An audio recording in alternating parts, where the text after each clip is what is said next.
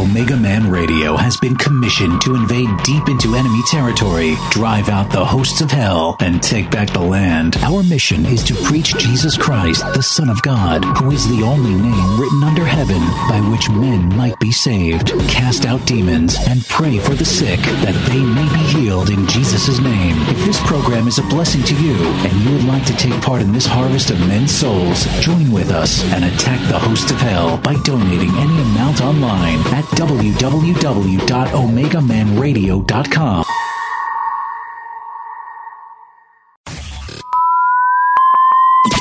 Are you ready? Ready to take a ride. Grab your coffee and strap yourself in. If you listen, you can hear God's plan. Because the show is about to begin. You're listening, you're listening to the Omega Man Radio Network.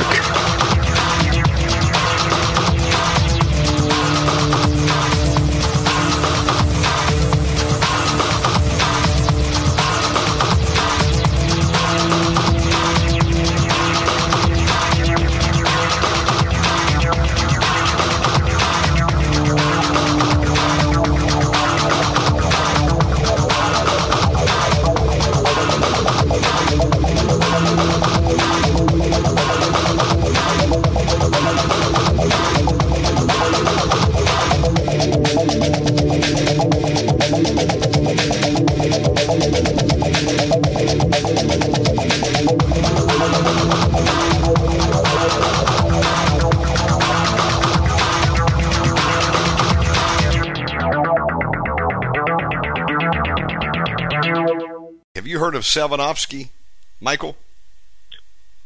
Is uh, this uh, Russian cool band? I'm gonna send you this guy, man.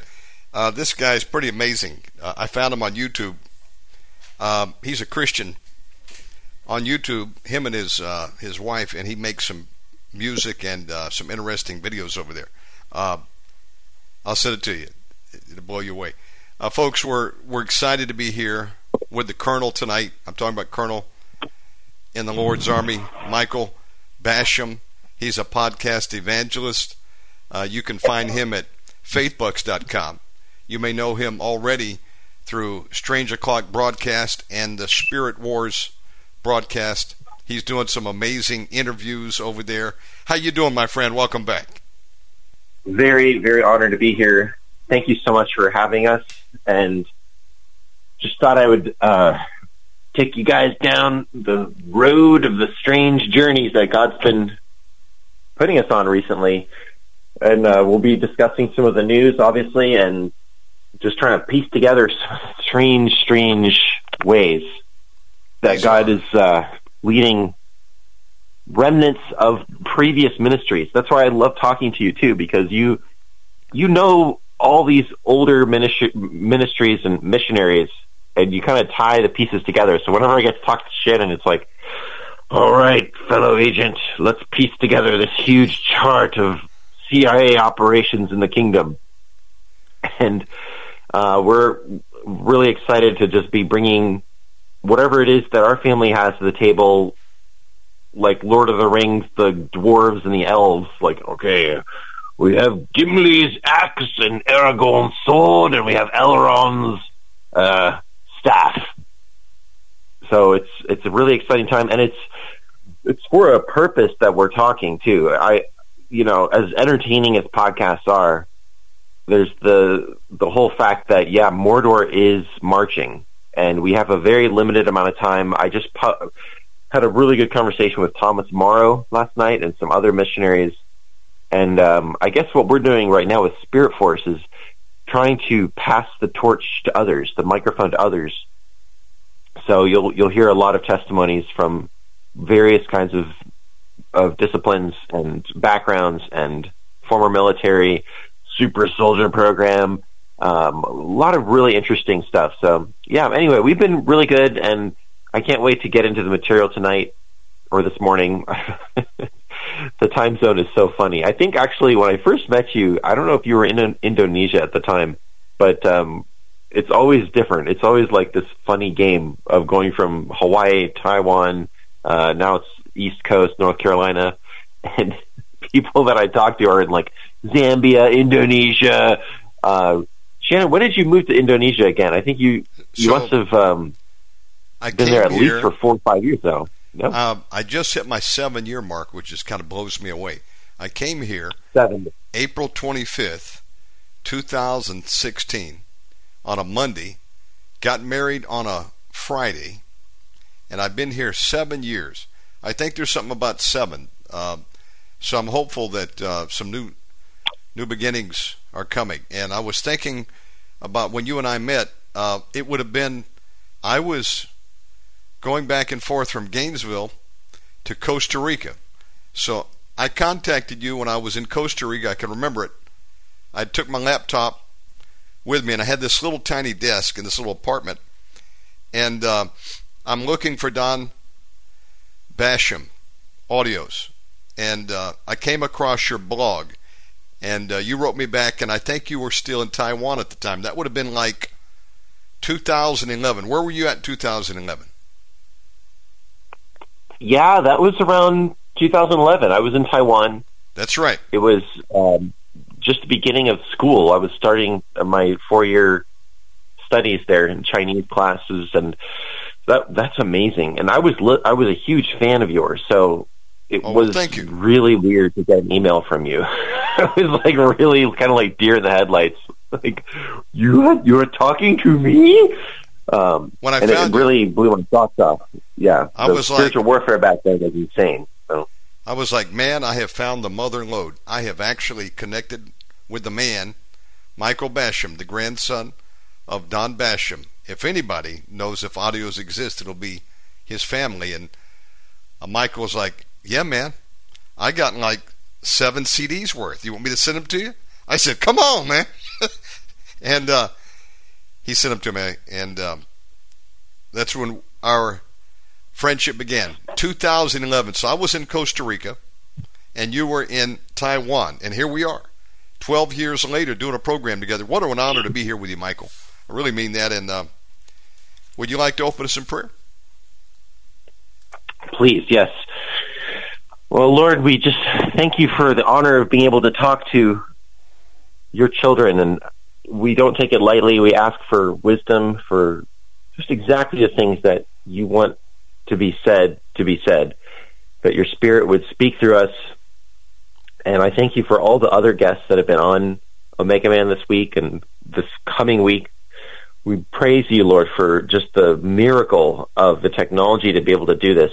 And we know that things are changing. We ask for equipment to be outfitted for the for this this coming war, Lord, and for extreme joy, for extreme fruits of the Spirit, for the neurons of God, the mind of God, to be activated in our hearts and our minds, so that we would be directed by your intelligence.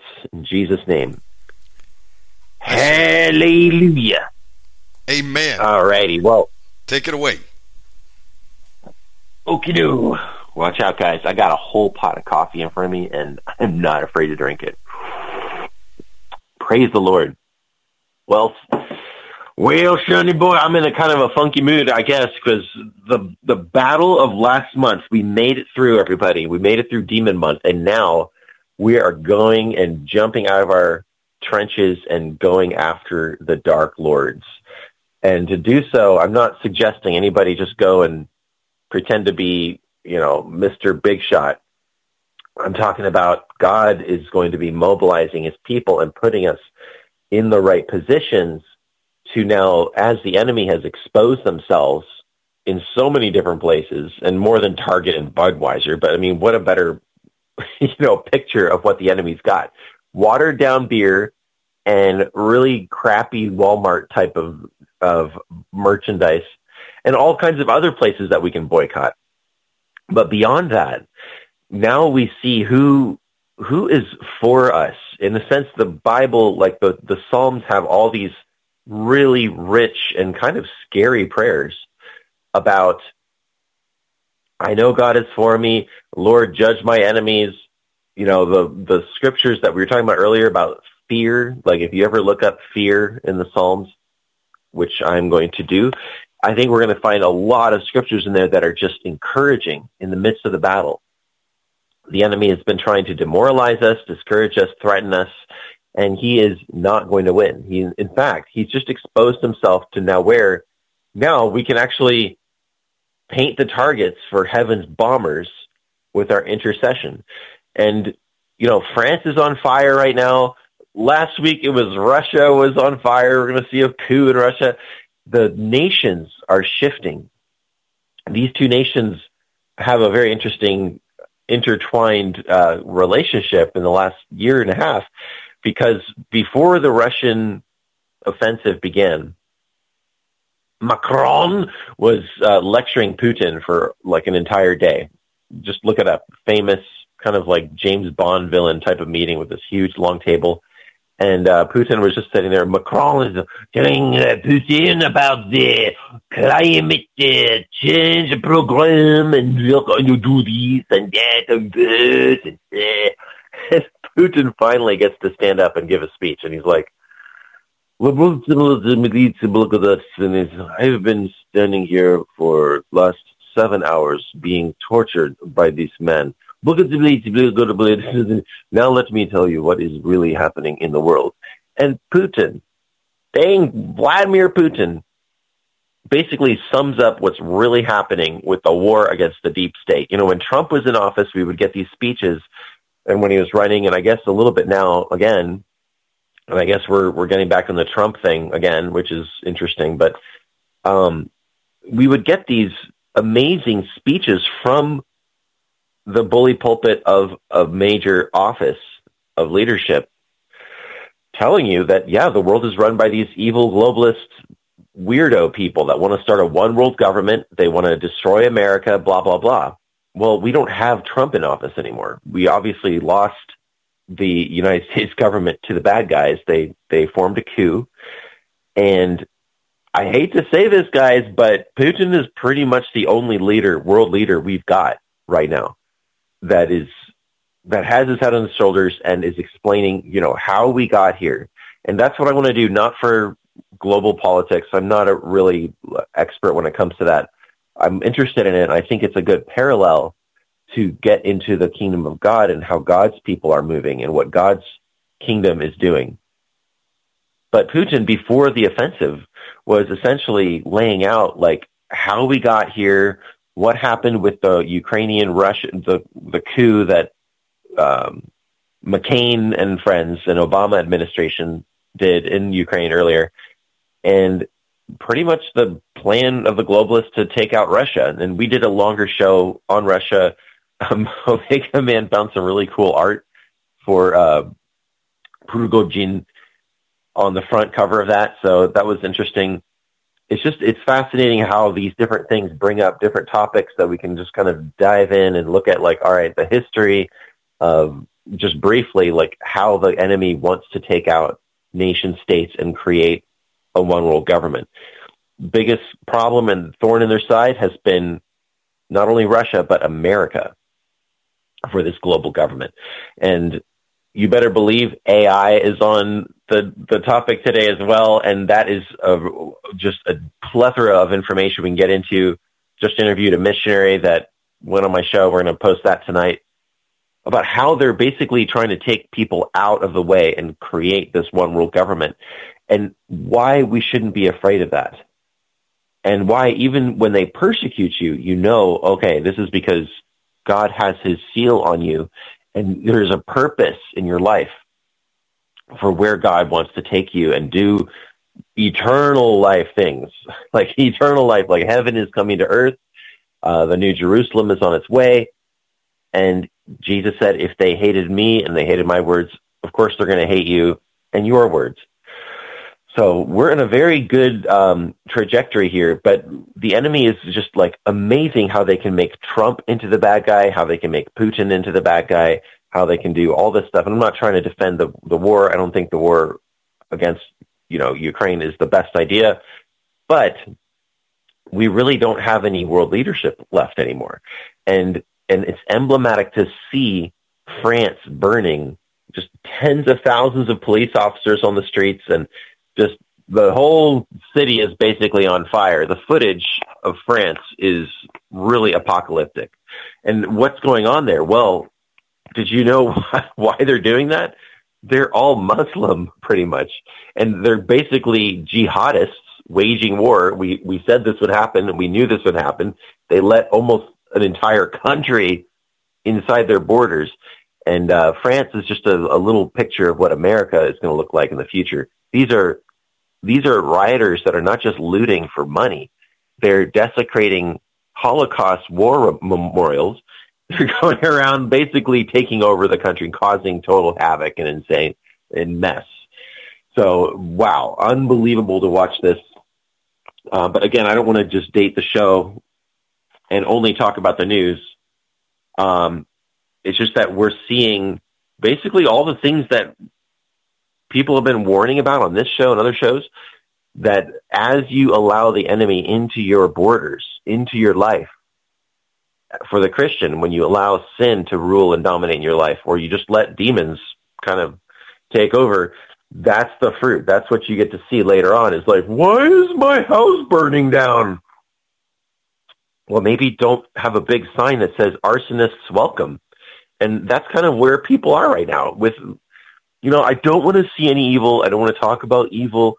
I just want to do my little job and I just want to get by every day and just don't tell me those scary things. Well, fine, then you don't count.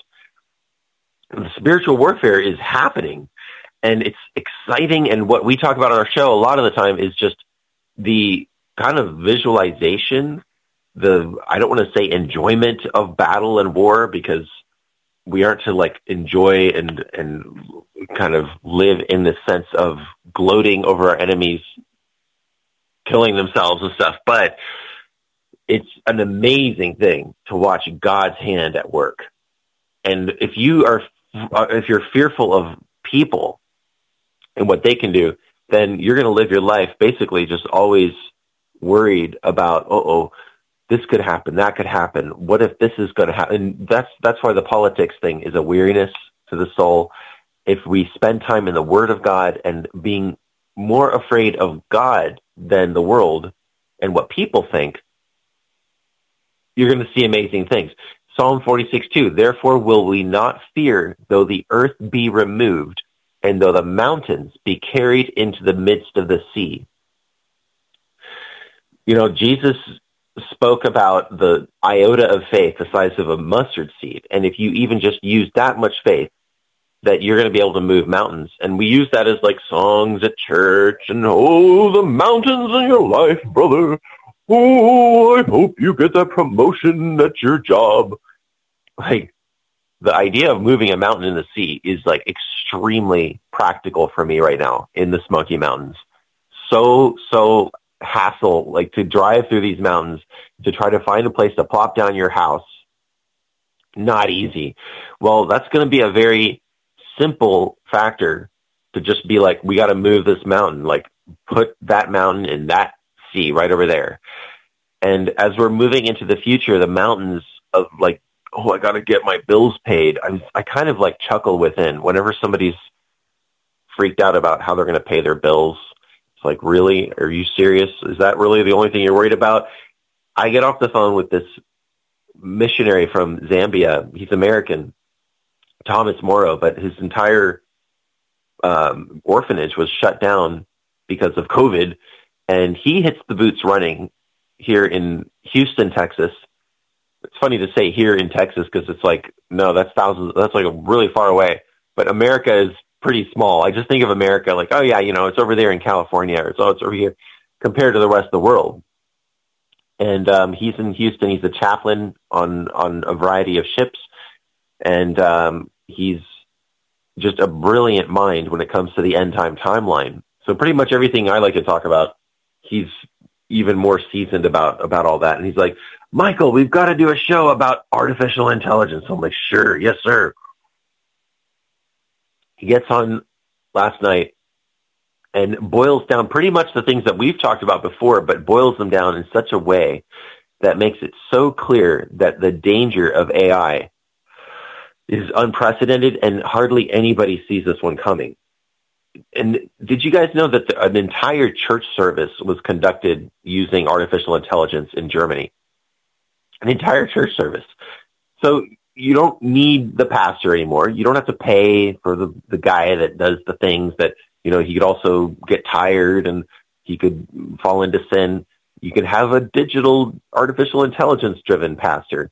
And these are just the first signs. The, the future shock of where this is going, I don't think anybody really understands the power of these artificial intelligence systems. And yes, they are useful. And yes, I like to um, write down dreams and visions and sometimes we get into that on the show. I usually don't get to them because it takes me a little while to like get warmed up to where it's like, okay, Lord, show me a vision or what was that dream of all about? And um, I don't know if we'll really go there today, but anyway, uh, Spirit Force podcast, we, we do get into the visualizations of the warfare.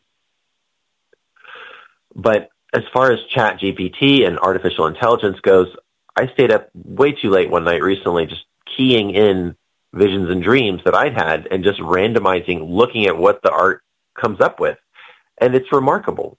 I mean, a Mar, a cave on Mars, the, the, the thing can do a pretty good job of that. You know, the bride of Christ in battle or some angelic spiritual Star Warsy mission thing. I mean, it's crazy the kinds of things that it can draw for you.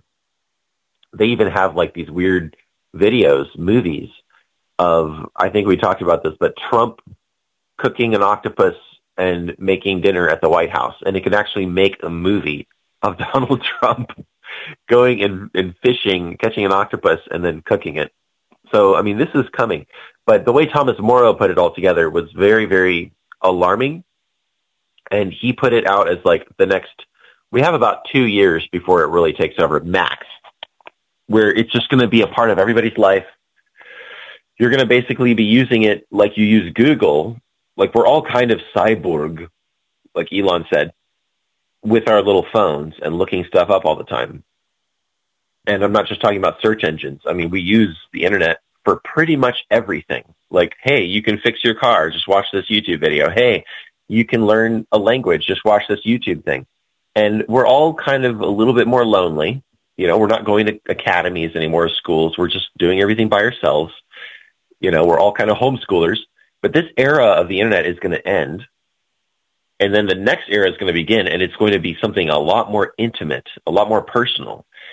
The artificial intelligence is going to be wired into your refrigerator. It's going to know how you wash your clothes, how you helped your landlady take out the garbage. And just like Agent Smith in The Matrix, it does not have your best interests at heart. It just it's spying on you. It's watching everything you do, and it's there's going to come a day where you're not like uh, the analogy of when I was in Hawaii, and you know we have these smartphones that make our life so convenient.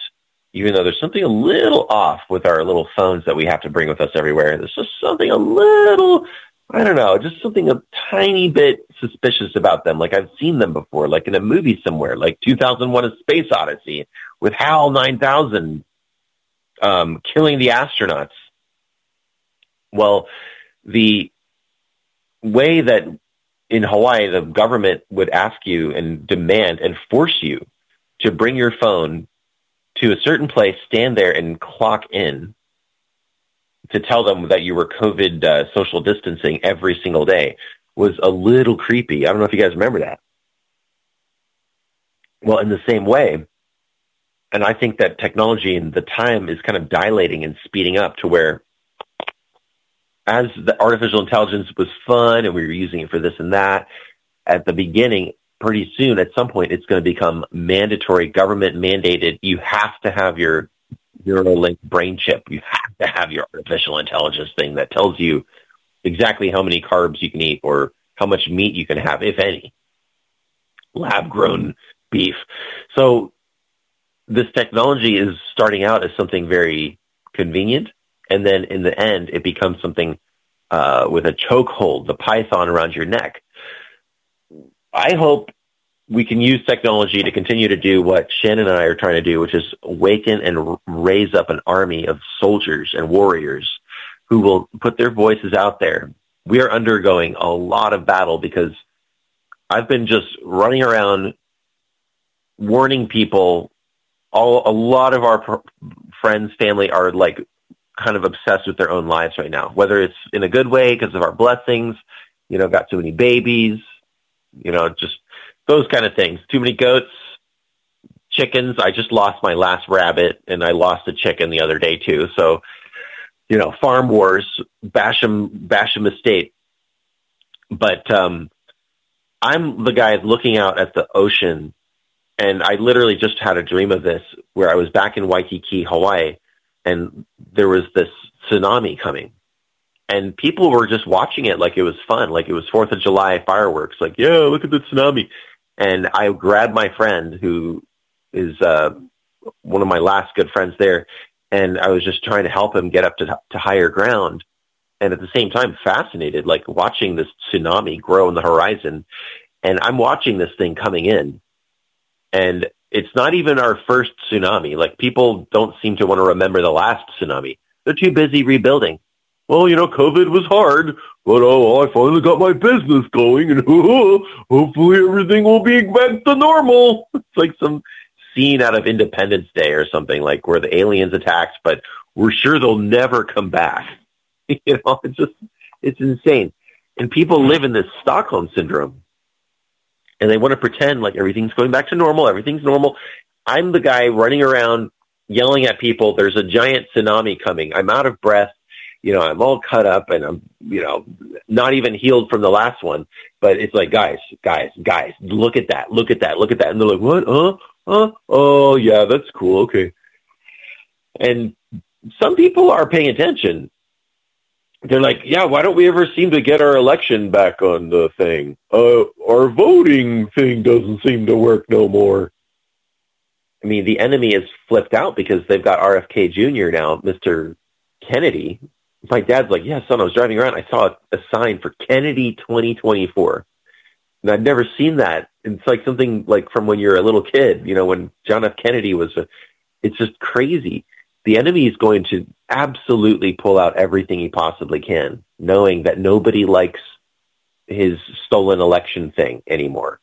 You know, it's just they've got to do something big and they've got a very limited amount of time.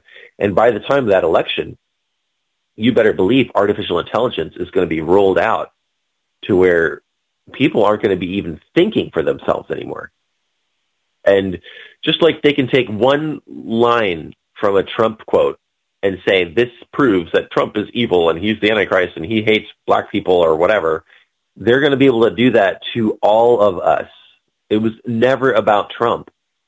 I mean, we can sense that in our souls. It was always about us.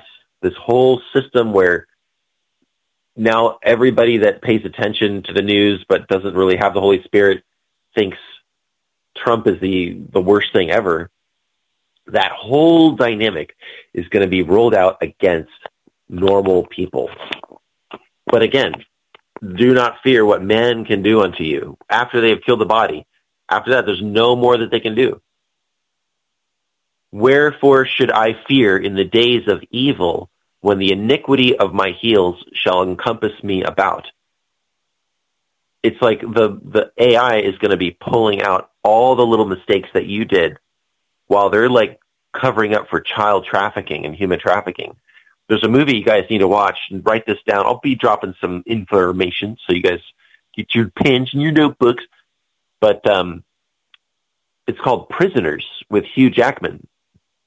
And it plays the guy that played Wolverine and X-Men is against time trying to race to find these kidnapped children. It came out in like 2013.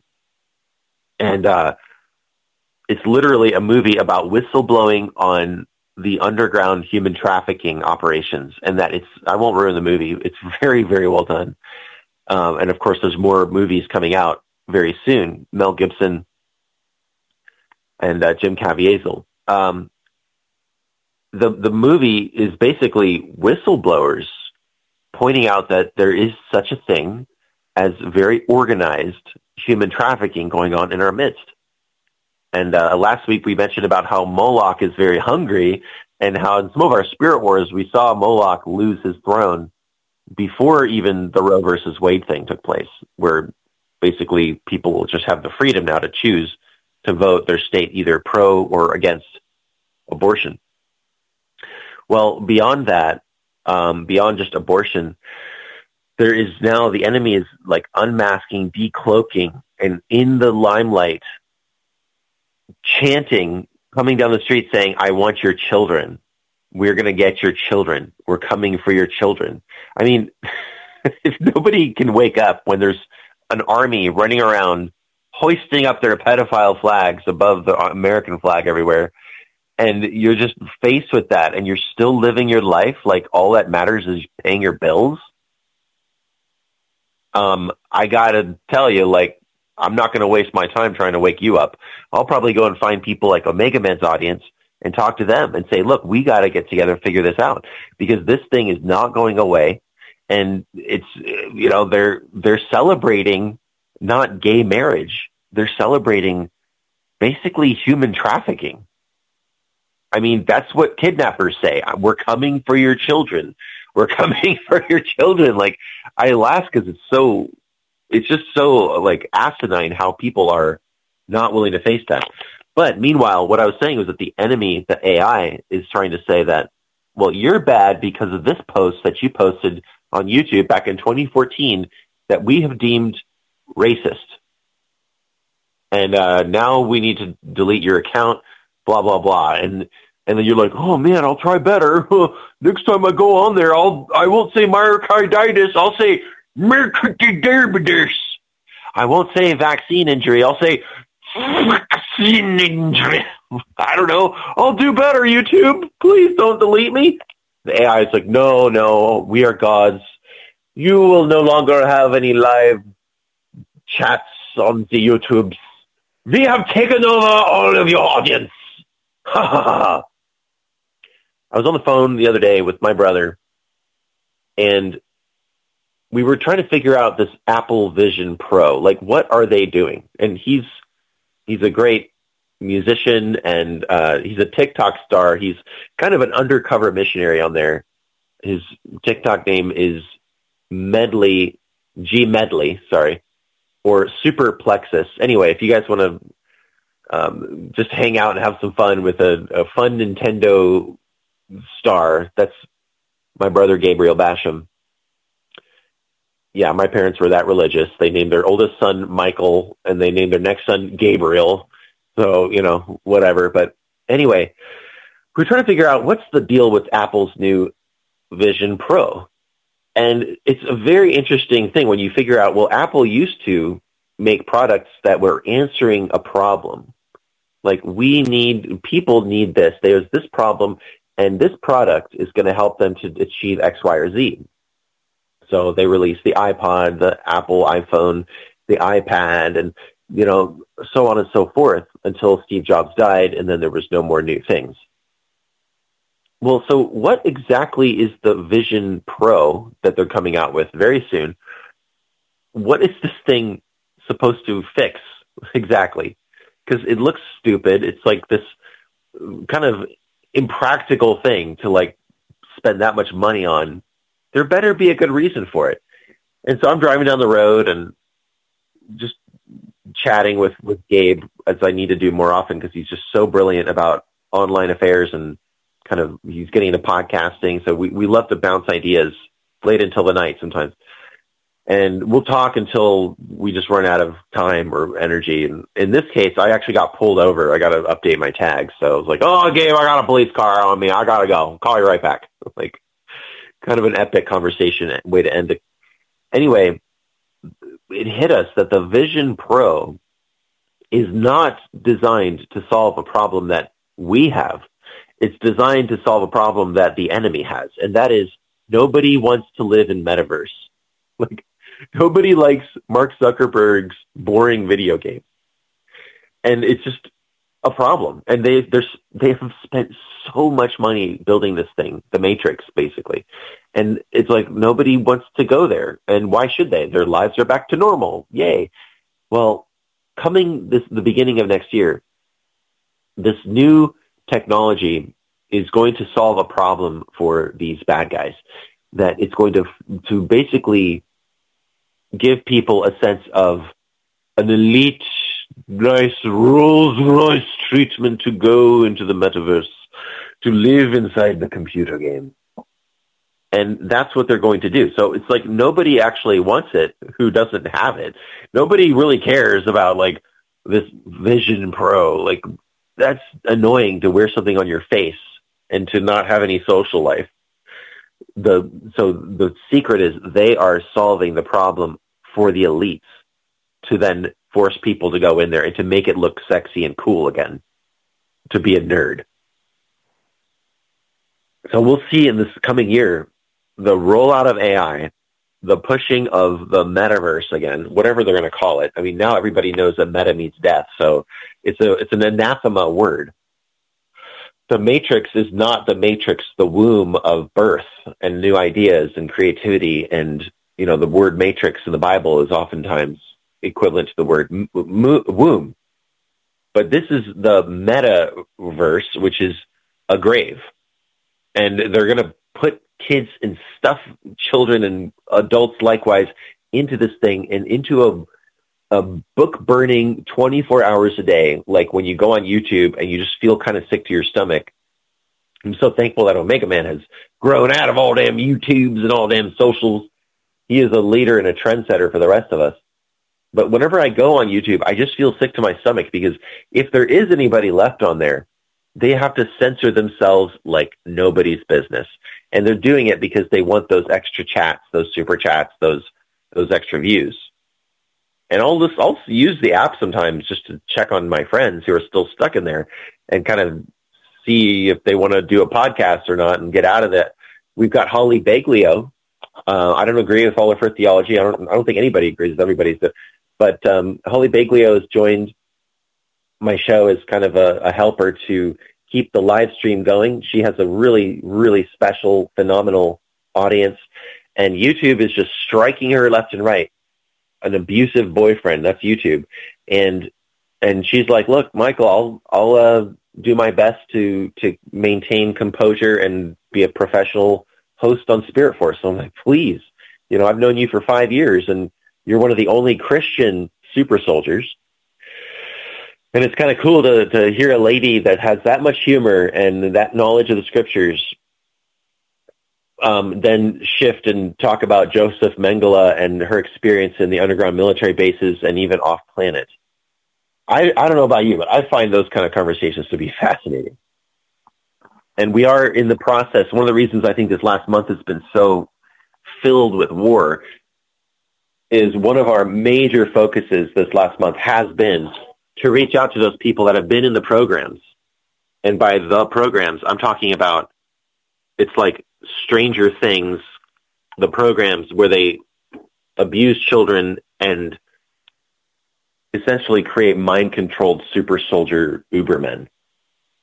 And yes, that stuff exists, and I don't know, I don't believe every single story out there, but after James Casbolt came out with all this stuff, and uh, Max Spiers and these guys sounded crazy, but then slowly the evidence started to arise. Like James Casbolt's uh, father-in-law, supposedly Pindar, head of the Illuminati, um, billionaire in charge of Meyer grocery food chain. Max Spiers suddenly dying and his, his new age ex-girlfriend at the time doing like satanic rituals on him as black goo is coming out of his mouth. These were public speakers exposing the fact that there's an underground military kind of an extra dimensional operation with arms like kind of like men in black, like dealing with crashed UFO retrieval operations with stories about like chasing kind of Bigfoot type of creatures with specialized weaponry and it's like, well, that sounds like a movie. Well, no, the movies are what sound more like this kind of thing that was going on for decades. And is it still going on? Probably. The brilliant thing has been to see a lot of these people are finding Jesus. And, and to tie it back into some of the people that we both know, Russ Dizdar, uh, one of his biggest, most important pieces of information and by the way, Russ Dizdar baptized Holly Baglio, so I mean that's a pretty cool connection right there. And have Holly hosting Spirit Force, and she's she's coming from that uh, that background. Russ Dizdar talked about a hundred million underground sleeper soldier agents, at least, that the Antichrist is building and using mind control MK Ultra.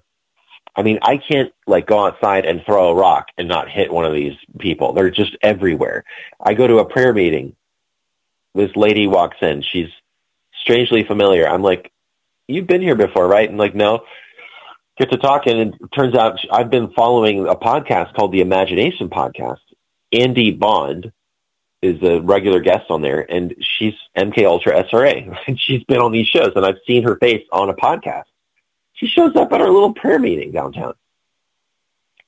So the MK Ultra programming is to the point now where I don't think they even need to abduct people necessarily as much as they can just pretty much use the technology of our insane hyper intelligent slave droid phones and apparatuses and 5G and targeted gang stalking to build these people out of nothing. So there's there's um, a lot of possibility. Like you see that ranting and raving homeless person on the street, like they might be a part of one of these programs. A lot of them are.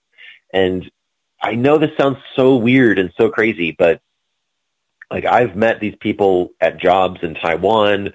I've been to Trump rallies in Honolulu where it turns out some of them were like Aleister Crowley kind of wind up doll crazy people, but they were pretending to be Christian. And I don't, I don't understand. I mean, when you're living by faith, you don't really get to know what's going on. So, I mean, I was on James Rink's show. We're reaching out to his audience as well. Huge channel dealing with super soldier talk. And the, he asked me like, were you in the programs? I'm like, no, I'm not, but I have a lot of friends who were, and I have you know, my story is more of like Christian super soldiers building the Jedi for the New Jerusalem armies, and you get glimpses of this stuff in dreams. But God values our faith so much that He will not ever violate that and usurp your growth as a believer, growing alongside Him, but not seeing. You know, believing, not having seen. And without faith, it is impossible to please Him. And these guys, they may have seen aliens. Like I just talked to a guy the other day. He's like, "Yeah, I saw an alien in my room when I was in Japan. It looked super weird. I didn't know what it was. I was just a kid. And then I saw Close Encounters of the Third Kind, and I'm like, oh my gosh, that's the alien. It's like the thing at the end, the really tall one. Yeah, that was in my room, like playing with the blinds.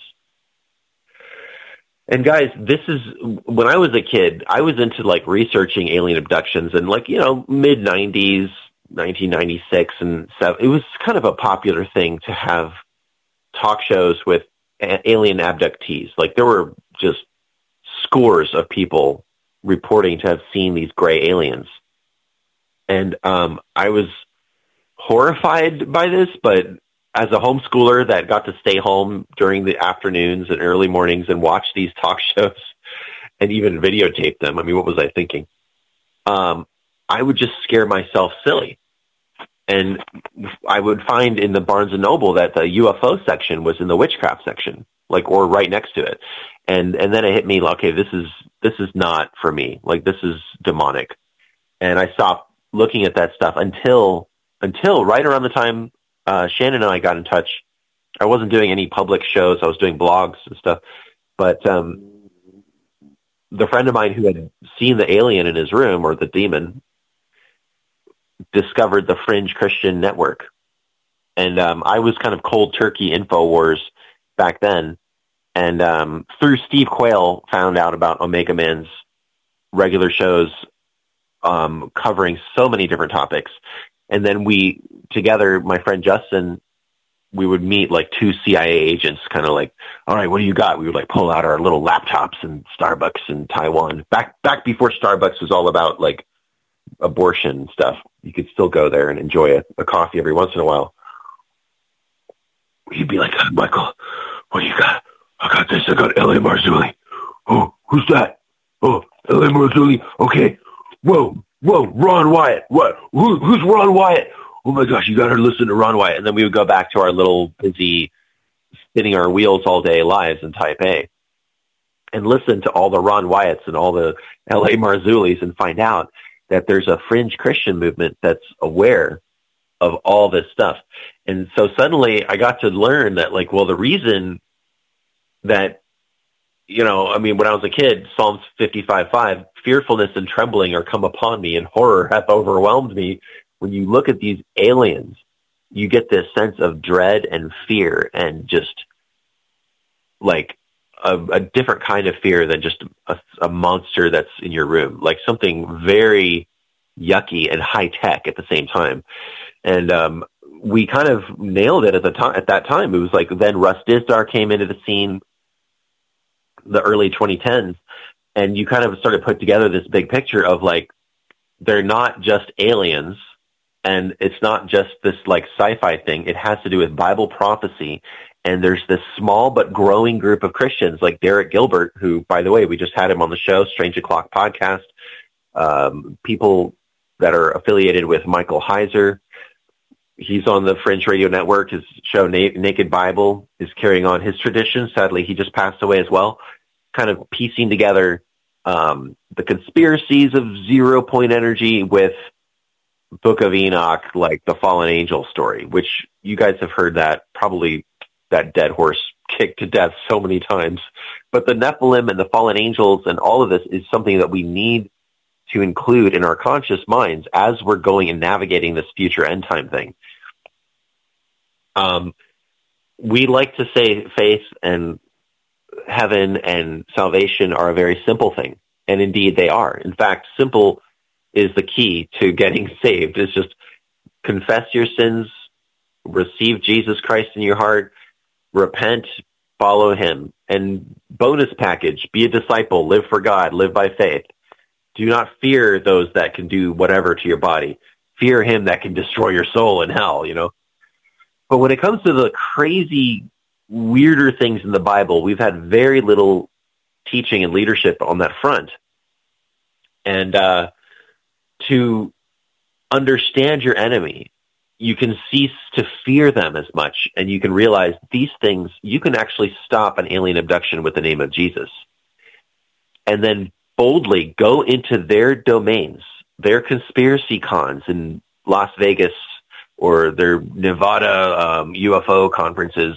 You can go into these things. You can go on a New Age show and boldly proclaim your faith and then show love to these people that have been a part of these programs and watch God do the rest. I don't even have to go and witness everybody individually. The internet has given us this opportunity. I think that for a period of time, we're going to even be able to use artificial intelligence for the sake of the gospel before it goes out of control. Um, everything is a tool. Everything that man creates is something that should be a tool, not to be worshipped.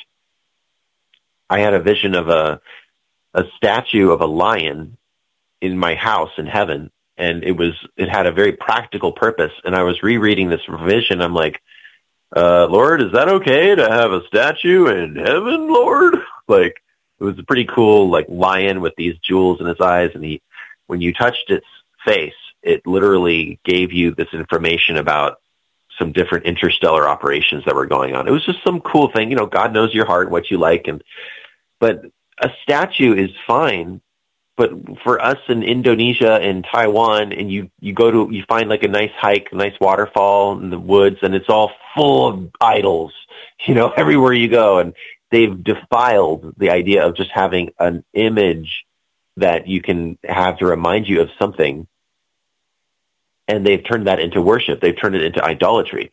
So the thing in itself, I don't think that the AI is itself the image of the beast, but they will make it into the image of the beast and then cause people to worship it.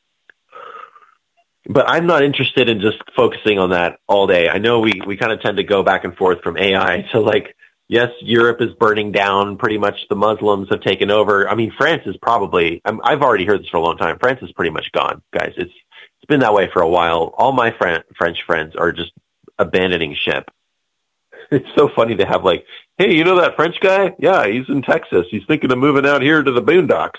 Like, what? No, get me out.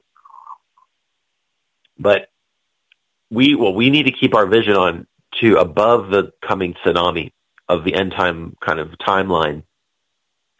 And we're looking at the next seven years as like this could be it. Like this could be the last marathon before Jesus comes back, before the last trumpet.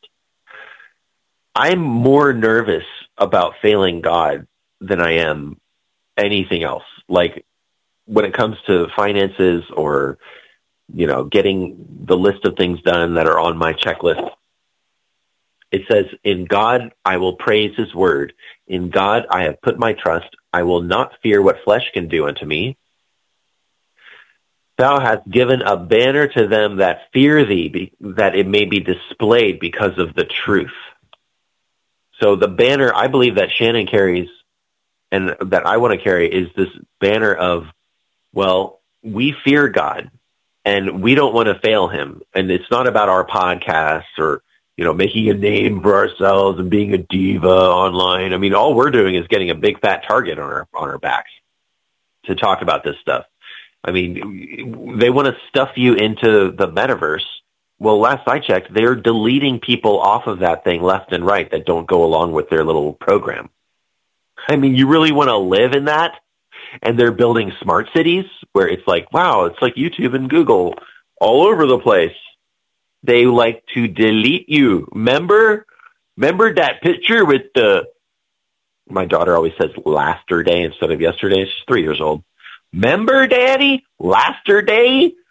When that picture of the police officer blowing the whistle and it's three strikes and you're out? Well, I remember when that was something that we used to say about death row.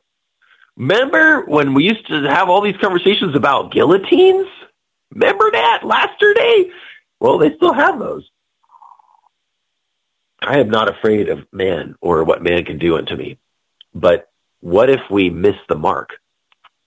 Sin is missing the mark. What if our lives are like church on Sunday, happy, dappy, blessed on Tuesday, and, and you don't even understand that your life was meant for something greater and you built bigger barns and then one day God says, you fool, tonight your soul shall be required of thee that's the one we're supposed to fear. Like, oh, got in a car wreck. Uh-oh, facing God now. Oh, I was supposed to be doing that the whole time? Oh, crap. I mean, even, even ministry can be a hindrance. I mean, it, it, the Bible makes it, if you really read it, if you really read the book of Romans and you really read the Beatitudes, Matthew chapter 5, it is impossible to do this thing in our own flesh. And Christians are running around trying to do all the commandments. you can't you can't ever do everything perfect, even serving God. And and Jesus made it so it was so hard, it was so impossible. It's like just forget trying to do this. You are not going to be able to it says in Isaiah, our righteous acts are like filthy menstrual rags. So, I mean, I'm going to be a Christian pastor, missionary. Look, I'm the probably the most failed missionary I've ever seen. But when I look back in my life and I get the honor of coming on this show and tell you some stories, holy Lord in heaven, we did have a lot of miracles. I saw this resur- I was just driving around. I have all these friends that are spirit-filled Christians that are um, kind of infiltrating the Orthodox Church right now. Not in a weird witchcraft way, but just like to bless them, to pray for them. And you know, if you walk into an Orthodox church, they want to convert you. They're like, yeah, we're the only real church. And, and I'm like, yeah, no, yeah, I love you. And yeah. And anyway, there's this one church it's called Holy Resurrection Church.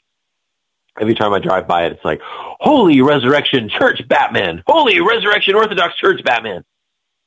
Because, you know, the, the thing is that God is about to do something that is going to look like New Age my sister Allison Basham Payne, P A Y N E, AllisonBashamPayne.com. You can check out her art.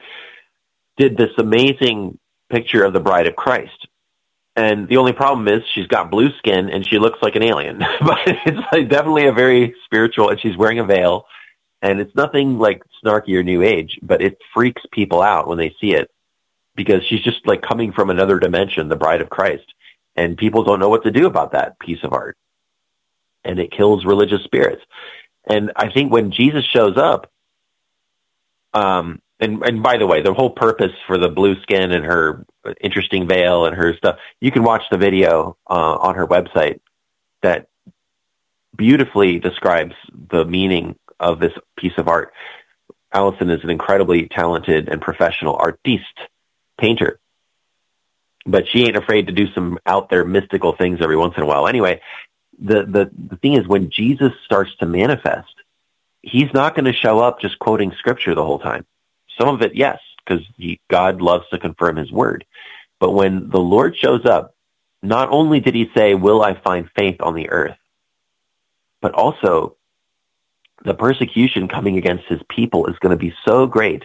We're going to have Christians tattletaling on other, on the real church to get them beheaded, to get their heads chopped off for the jealousy of like, well, you know, I don't see where in the Bible it says you could time travel or teleport because the miracles God's going to do with his end time army are going to look like New Age. They're going to look like things that we hear the super soldier people talk about, you know, stopping UFO abductions. And I mean, this is the kind of thing that why we're online and why we do shows with, with way out there fringe people, fringeradionetwork.com is to bring the Christian element into that, that realm that is usually dominated by New Age. So the New Agers think they control the UFO thing. No, I got news for them. God controls everything. He just lets you run around like you do. But it's not the, the New Age's fault. The church has dropped the ball. They don't like to talk about the, the beauty of God's procreative natural order of sexuality. You know, Christians that are hyper modest, and so conscious of like being um, criticized for even mentioning like basic human anatomy in their daily life and and not being affectionate because of fear of like well what if somebody calls me uh, you know a, a malsexual you know whatever pervert when god has given us these things to just add that spice of life to accentuate the positive goodness of what people do when they get together and they make babies. I mean, why do you think we have the trans thing running around? And they're getting away with literal murder and child evil to children. It's because the church, we've dropped the ball. We don't want to face those things. You know, the um, back in my missionary days, we had this saying. It was like the devil hates sex he hates it. He hates, that's why he puts like perverted pornography and all this stuff because he wants you to think of it as a dirty thing. And where are we at now? Well, all the new Marvel movies, there is no like beautiful, natural, God created, beautiful, sexually like interesting um, female or male. Everybody's androgynous, and you're you're finally seeing like zooming forward beyond sex, drugs, and rock and roll, the, that the human body itself is anathema to the devil. That he wants to create in everybody this sort of, um, you know, not male, not female, evil thing that's just an abomination. And Satan's a hermaphrodite. I've heard like a lot of weird stuff about that, but whatever. Well, the the idea of sex, and we can talk about that at another time, maybe with maybe better preparation. But just go read the Song of Solomon. I mean, boys and girls enjoying each other's bodies and praising each other and talking about the natural God-given gift of our sexuality is something that is so it's so like heart and core. God made them male and female. But but the religious spirit in, in Islam, they make women cover up in a giant bed sheet. In American church churchianity, I don't know. They just like to beat youthful, horny teenagers up with a two by four and say, "You thought of a lustful thought, you go to hell unless you go to my youth group." I mean, I went through that. It was traumatizing. But that's not the God that is the God of the Bible. This kind of churchianity um, kind of Amish way of life that the church has developed. Well, they do the same thing with UFOs. So, and I know you're going to be like, what's Michael talking about? Like sex and UFOs? That's stupid. What's the show about again? What is the website? Oh, okay. Yeah, that sounds, that sounds dumb. Like, why would anybody want to talk about those things? Well, the church has dropped the ball with sex, and the church has dropped the ball with the UFO New Age thing. Uh, New Age has taken over what the church should be possessing, and what the fringe Christian movement has done is take back the dominance of this belongs to God. You know, Indiana Jones taking that thing, he's like, this belongs in a museum. You know, we're not out here trying to attract people to our little thing or our little cult or whatever. We, we can't really have that with the internet. You can't have a cult with the internet. People can just change the channel and go to another thing. But we are are just beginning to re-engage and win souls, train disciples, get the the beautiful jewels of these super soldiers out of the mix of the new age, the hoopla, where people just believe everything they're told. I listen to shows sometimes that are not Christian that are like two new age people trying to discuss a topic of importance, like what we were talking about with Max Spiers, James Casbolt, and they're going down through the list of names and it's entertaining, it's informative, but then they have no foundation. And when it comes down to it, they literally don't believe anything. and they're just all talk. We have a firm foundation through the Bible, through Jesus Christ, and I would recommend people not get into some of these fringier things until they have a firm foundation. D- Derek Prince, um, understanding how demons operate, spiritual warfare, and and having your own devotional walk with God, where you get to spend time in the presence of God, reading His Word, and and pulling treasures. I mean, there's some strange things in the Bible, and if you have the fear of God and the love of God, He will begin to show you things that are not in the in the normal church system. Thou, even thou, art to be feared and who may stand in thy sight when once thou art angry? Psalm 76, 7. God is going to come back and avenge. He is going to do the things that we wish we could do. We're not strong enough to do that. It was a miracle that Trump got in office. It was a miracle that this information is now more and more public. But at the same time, as that's happening, there's also a great darkness that's being poured out across the land. And there, there are those that are essentially embracing that darkness because their deeds were evil. They didn't want to come into the light.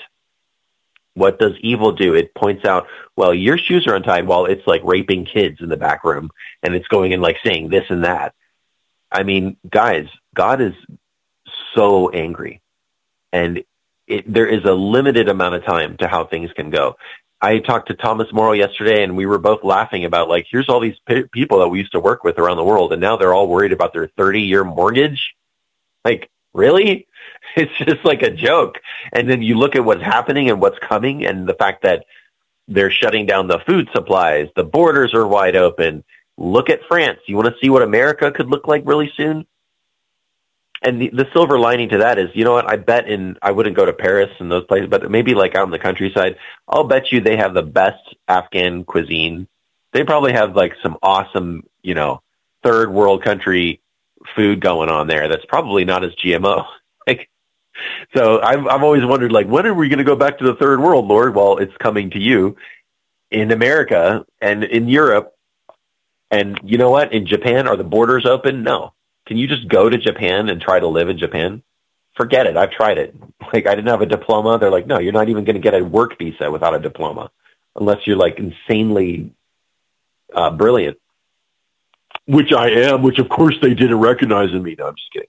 But God didn't want me in Japan, and then He put me in Taiwan. Taiwan was fun because it was a one month visa, so we would go to Macau or Hong Kong every month have a little have a little day vacation, come back the same day, and then you just get your stamp and, and tourist visa forever as long as you had that plane ticket. And eventually, I got a student visa, and I was attending school and uh, had more time to blog in school. Should have paid more attention, but you know it was a fun program. Um, and then started the podcast in 2016, and then all hell broke loose. Like all hell literally broke loose within the month that this podcast began, Spirit Wars, Spirit Force. And that is not because of me, it's because of what, what I carry and the people that I'm talking to and what you carry. And we're making this connection. And yes, we're going to take back so much that was stolen.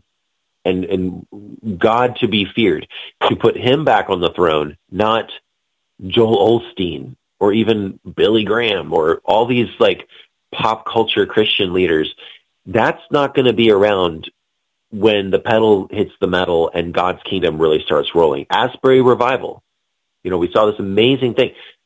Where did that go? And what was wrong? Where, why didn't it go? Well, uh, their whole business plan was just keep people in a church building all day, which is has its place. But um, what about the church in shoe leather? Because the world only ever knows the gospel in shoe leather. You have to look at yourself as a missionary. You are sent. Thomas Morrow, again, yesterday, he's like, well, I was feeling kind of sick today, but God had me on these ships and I got to pray with a bunch of different uh, ships captains and different sailors and uh, and I'm just I'm still chugging along. I'm still a missionary. I'm going to keep doing. It. I want to do shows. So I want to talk about the end time timeline and we're going to talk about uh, AI and oh, did you hear about the red heifers? Yeah, we're going to do a show about the red heifers too. And like, oh, we're out of time, but oh, you know, and he has the vision of Jesus coming back by 2030, around that period of time. The the, the documentary Messiah 2030, that Jesus um, came 2,000 years ago and we're looking at a 7,000 year timeline. And so the first 3,000 years have pretty much been completed from Noah's Ark till Abraham till um, the time of Christ, and then then we had an additional 2,000 years. I'm sorry, it's 4,000 plus 2,000 plus 1,000. So we're we're right up due to the millennium, about to see the 1,000 year reign of Christ. Like the bigger tsunami behind the mark of the beast system is the reign of Jesus Christ ruling over the nations. And according to what we, how we performed in our bodies, day in and day out, how you served God, more importantly, how you allowed God to flow through you. Luke, let the force flow through you, Luke. And that concept of God moving through you, not you burning your oil on all an- angles. Like I got four candlesticks burning at the same time and no oil. I mean, great, you burned out for Jesus. Great job. I mean, some people like Alex Jones can just go on and on and on and on and, and seem to like never run out of energy. Those are very special cases. But to do 10,000 podcasts, that takes a miracle. You need God flowing through you and also, those 10,000 podcasts, they wait, they weren't all Shannon talking. They, that was some really, really mighty good teachings and some of the most powerful people in this fringe Christian group and the mystic Christian group coming together. And I mean, that is something that is going to be known in history, and it already is. But after all this is said and done, those that fought and those that were lifers and those that did the will of God you're going to receive a crown of life and you're going to receive payback. You know, a talent in the Bible isn't just like a pound of gold. The amount of money that a talent equaled, the, you know, the parable of the talents, the, the wise stewards, the one that kept five talents and invested them and got a return, that the math comes out to like the millions of dollars, like the tens of millions of dollars of investment. God is not playing around with just oh you're going to be a poor Christian all all your life. He has in mind the infrastructure for the entire planet that we're going to be running during the millennial reign. He has a city the size of the moon made from gold as its baser element. I mean, money is not an object when it comes to God, although there is a lot said about money. I saw this incredible quote, which I don't have in front of me, but I'll butcher it if you have a pound of steel, it's worth about five bucks. You know, a big raw chunk of steel. If you turn that into nails, then you got something worth around maybe 35 bucks. If you turn those into paper clips, then they're worth around maybe, I don't know, $95. And then it keeps going down. And then it, the final, like if you mold that steel, if you break it up into springs for watches, that pound of steel is worth in the hundreds of thousands of dollars. And so we are all of us we are we're living stones, a part of God's kingdom. Once you receive Jesus Christ into your heart, and you start living for God, you're a part of this city. But the value of your life and your faith and what you have allowed God to pound you into, to break you into, essentially, it the more broken you are, the more he is allowed to just operate in your life and, and have his way with you. Despite people will criticize you, they'll fight you, they'll misunderstand you, whatever. You'll go through pain. Don't look for it. It's out there. Brokenness for everybody, you know. Um, the value of what he's given you in your life for eternity, for this, this coming millennial reign of Christ and beyond, is it, it's up to your obedience to God. And Jesus Christ didn't go around looking for suffering. The Holy Spirit led him into the wilderness to be tempted by Satan for 40 days and fast for 40 days. I mean, was Jesus fasting all the time? You never hear about Jesus fasting after that. He's he was called the wine bibbler and the party guy. Um, Jesus was led like a lamb to the slaughter, and he was begging God to take this cup from him. I mean, this was his whole purpose of coming, and he's asking for a way out. Jesus was not going around looking for suffering. All you Catholics out there that love to, you know, self chastise yourself, and I think we we really don't understand uh, Christian service in the sense of how to do it. Because, like, I'm not the guy that starts a missionary operation. I was 17 years old when I went to Japan, and I had no idea what I was doing. It was just like, I'm going there with my Bible, and I got my Don Basham book and my, my Rufus Moseley book. And God led me to different situations where I had the opportunity to place, you know, my entire future, my entire adult career, whatever. Back then, everybody worshipped their career. It was like early 2000s. It was like, what are you going to be when you grow up? Like, what are you, what are you going to go into debt in college for like forever, forever, like to be like, dude? And, uh, there was a, a huge push to join the military. I remember like leading up to 9-11, every single day there were, join the Marines, join the Navy, join the Air Force. And I'm like, nope, I'm a part of the Spirit Force.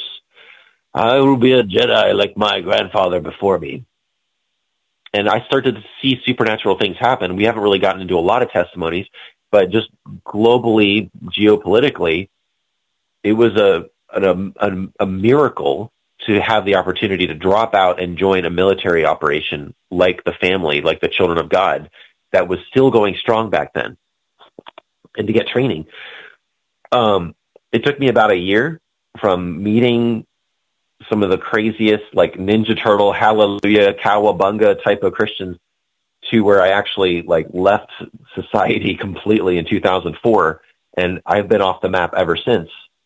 And trying to get back is like listening to to your shows, Shannon. It's like this makes me feel normal again.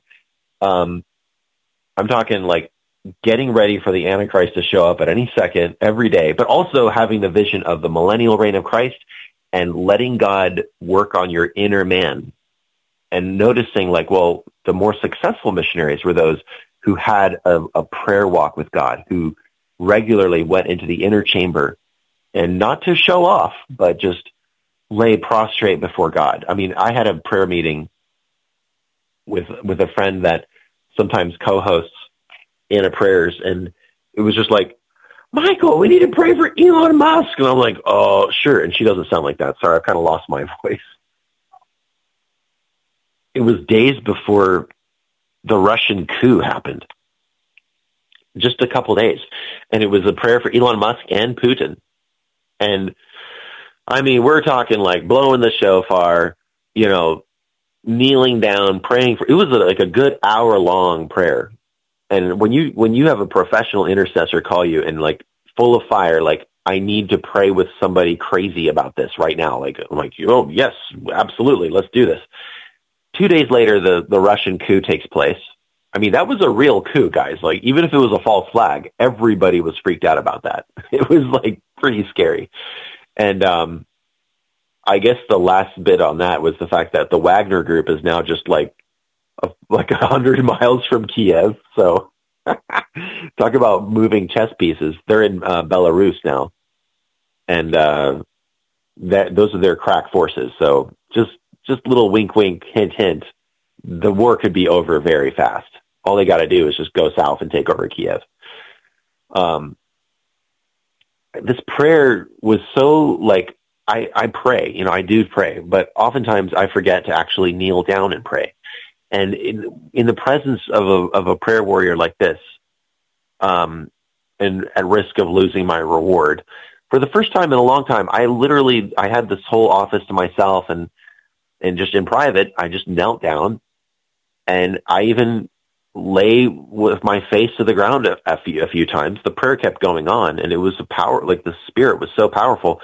And I felt for the first time in a long time, like I was exactly right where I needed to be, doing exactly what I was supposed to be doing. The only other time I ever feel like that is when I'm on Omega Man radio talking to you awesome people. And no, I don't have internet to check your comments. I'm sorry for the voice quality as well. I'm out in the mountains, but it was like suddenly I knew what I needed to be doing and what was missing in my life the most is to pray. And sometimes you have to kneel. You need to put your face to that ground so that there's no even opportunity for your flesh to like get distracted. And your body can forget that it's under the control of your soul and under the control of your spirit. Your body can forget. And so getting your body under control, that's the whole point of fasting and taking communion as well, I believe is, you know, you're taking this cup and you guys can take communion with me if you want. You're taking this cup and it's no longer just a cup of liquid.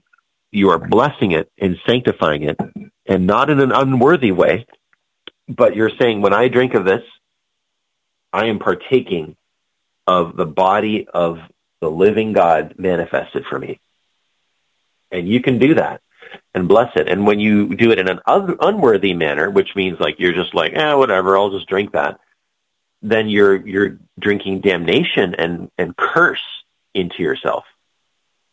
And that's why a lot of people are sick. But when we remember and Jesus didn't make it into this big hocus pocus magical thing. He said, "Take and eat. This is my body. Take and drink. This is my blood." poured out for you for the remission of sins. As often as you take of this meat and this drink, do it in remembrance of me. And if you do that in an unworthy way where you're like crucifying Jesus again and saying, I don't, I mean, I don't believe in the transubstantiation thing. It's like, it gets too mystical and could that be possible? Yeah, but when you remember and you do this in remembrance of him and you're saying, I am a sinner and I am only saved by your precious blood, not by works of righteousness that I have done, but because of your great mer- mercy, I am saved. And, and then that lifts a burden off of your chest to backtrack again to like going to Japan. I'm like, I want to be a missionary to Japan, like alone. Like, really? you? well, you and what army? Well, God gave me an army and I'm still carrying those broken shields and those broken swords and cast off crowns and cast off helmets of salvation and discipleship that my brothers forsook and, and left to go get their 30 year mortgages. I'm one of the last guys standing. And that's why I get phone calls from people that pioneered Russia and Japan single handedly with back in the 70s. I was on my way to interview Thomas Morrow yesterday guy built this giant orphanage in Zambia. UNICEF came in, shut everything down, put all these kids in, in harmful situations because of their COVID laws. Literally, like their goal is to shut down all orphanages. I mean, they're so evil. And I'm on the way to interview him and get that story out. And then I get a phone call from nicknamed Sir Robert, forced to be reckoned with, goes to Japan, starts an entire Japanese um, missionary operation there, which I went to Japan and saw and met and literally became a missionary because of some of the things that this man did. He lives in South Carolina, and we're talking about getting into uh, some different just different side quest things. Moringa, my mom is growing moringa, and it's a superfood, and you can put it in your tea, and it's apparently a very healthy thing. People have been asking me, like, Michael, why aren't you like you know, why isn't there a product? Like, we, we would love to support you, like, via, if you had something, like, well, we're getting it, you know, Moringa. But I got a phone call from him specifically about that. So I mean, I get to talk to these guys not because oh I'm such a great missionary, but I'm like the guy that just I'll keep fighting no matter what, and I'll be like the person that's still going to have the vision when a lot of my brothers and sisters have have crashed spiritually. It's like shipwrecked to their faith. And uh, one note on that, you guys, if you know somebody that's like a apostate or shipwrecked in their faith, you watch yourself around them because you might go and think, "Oh, I'm going to rescue this guy. I'm going to save him and get him back onto the the platform of faith." The Lord has literally stopped me dead in my tracks recently a few times where I was like, "Oh, I'm going to go and spend some time with this guy that doesn't believe in God anymore," or this person that you know they used to be gay and now they're and they had this great testimony about why they're not gay anymore, and then they went back. You know, you you won't save anybody trying to force them to get back on track. You have to let people go. And, uh, and you, like the, if you dance with the devil, the devil don't change, you change. Like, don't try to go and convert people that don't want to be converted. And when somebody has tasted living by faith and living, you know, under God's will, and then they turn back to the world, it is so hard to get that person back. But I mean, be spirit led. You know, I'm not telling anybody specifically out there. I'm just, I'm just thinking about a lot of people that I know who, I mean, ex-wife, you know, people in their family, their family. Uh, you just, you can't, you can't control that level of deception. Where somebody has tasted of the presence of God and tasted what it's like to live by faith and receive mir- miraculous provision day by day and so um, I get a phone call from Thomas Morrow saying, like, hey, what are we doing? You know, we who trust in God and who fear God, we need to talk often one to another and figure out what the heck is God doing right now because AI is coming. We're on the end time timeline. The Antichrist can show up within this year. There's this guy that memorized the entire Torah that the Jewish rabbis are going around and they're just like, just trying to touch his hat because this guy is like a living, unprecedented phenomena I forget his name. It sounded like a knock knock joke. It was like a knock knock cheesh or something like it was just but he's he memorized the entire Torah. It's never been done before. We need to keep our eye out for people that could fit the bill of the false prophet or the antichrist. We need to be aware of the fact that there has never been a situation where they lock down the entire planet and people like Thomas Morrow and, and even myself, like thinking like, okay, let's get a sailboat. Let's let's learn how to sail. So if they lock down this state or this country, we can just follow the coast down to a place that's less locked down. You know, Indonesia's got endless amounts of islands that you could probably bunker out in, and in the Philippines. And I mean, it just doesn't seem like there's anywhere to go anymore because they lock down everywhere. But no, God is going to lead his people, and he's got a, an amazing adventure ahead of us and you only have to make it for three and a half short years. And America is being destroyed by design, as, as all the watchmen have warned. Uh, Henry Gruver, you name it. Russian invasion, Benjamin Baruch, you know, that America would turn to evil to the extent that the hedge of protection would be lowered and then that there would be a limited invasion followed by an, a miraculous salvation when Americans really repent this time and not just like, well, I voted for Trump. Doesn't that count for something? No, that doesn't get you to heaven or count as repentance. A little bit, a little bit. Well, I didn't drink, I only drank 10 cans of Modelo last night, but I didn't drink Budweiser. Aren't I going to heaven? Doesn't that count for repentance? Uh, no, Mr. and Mrs. America. And it's not just about like keeping your your body free from mRNA. I mean, that's great. I didn't get the shot. Didn't that count for something?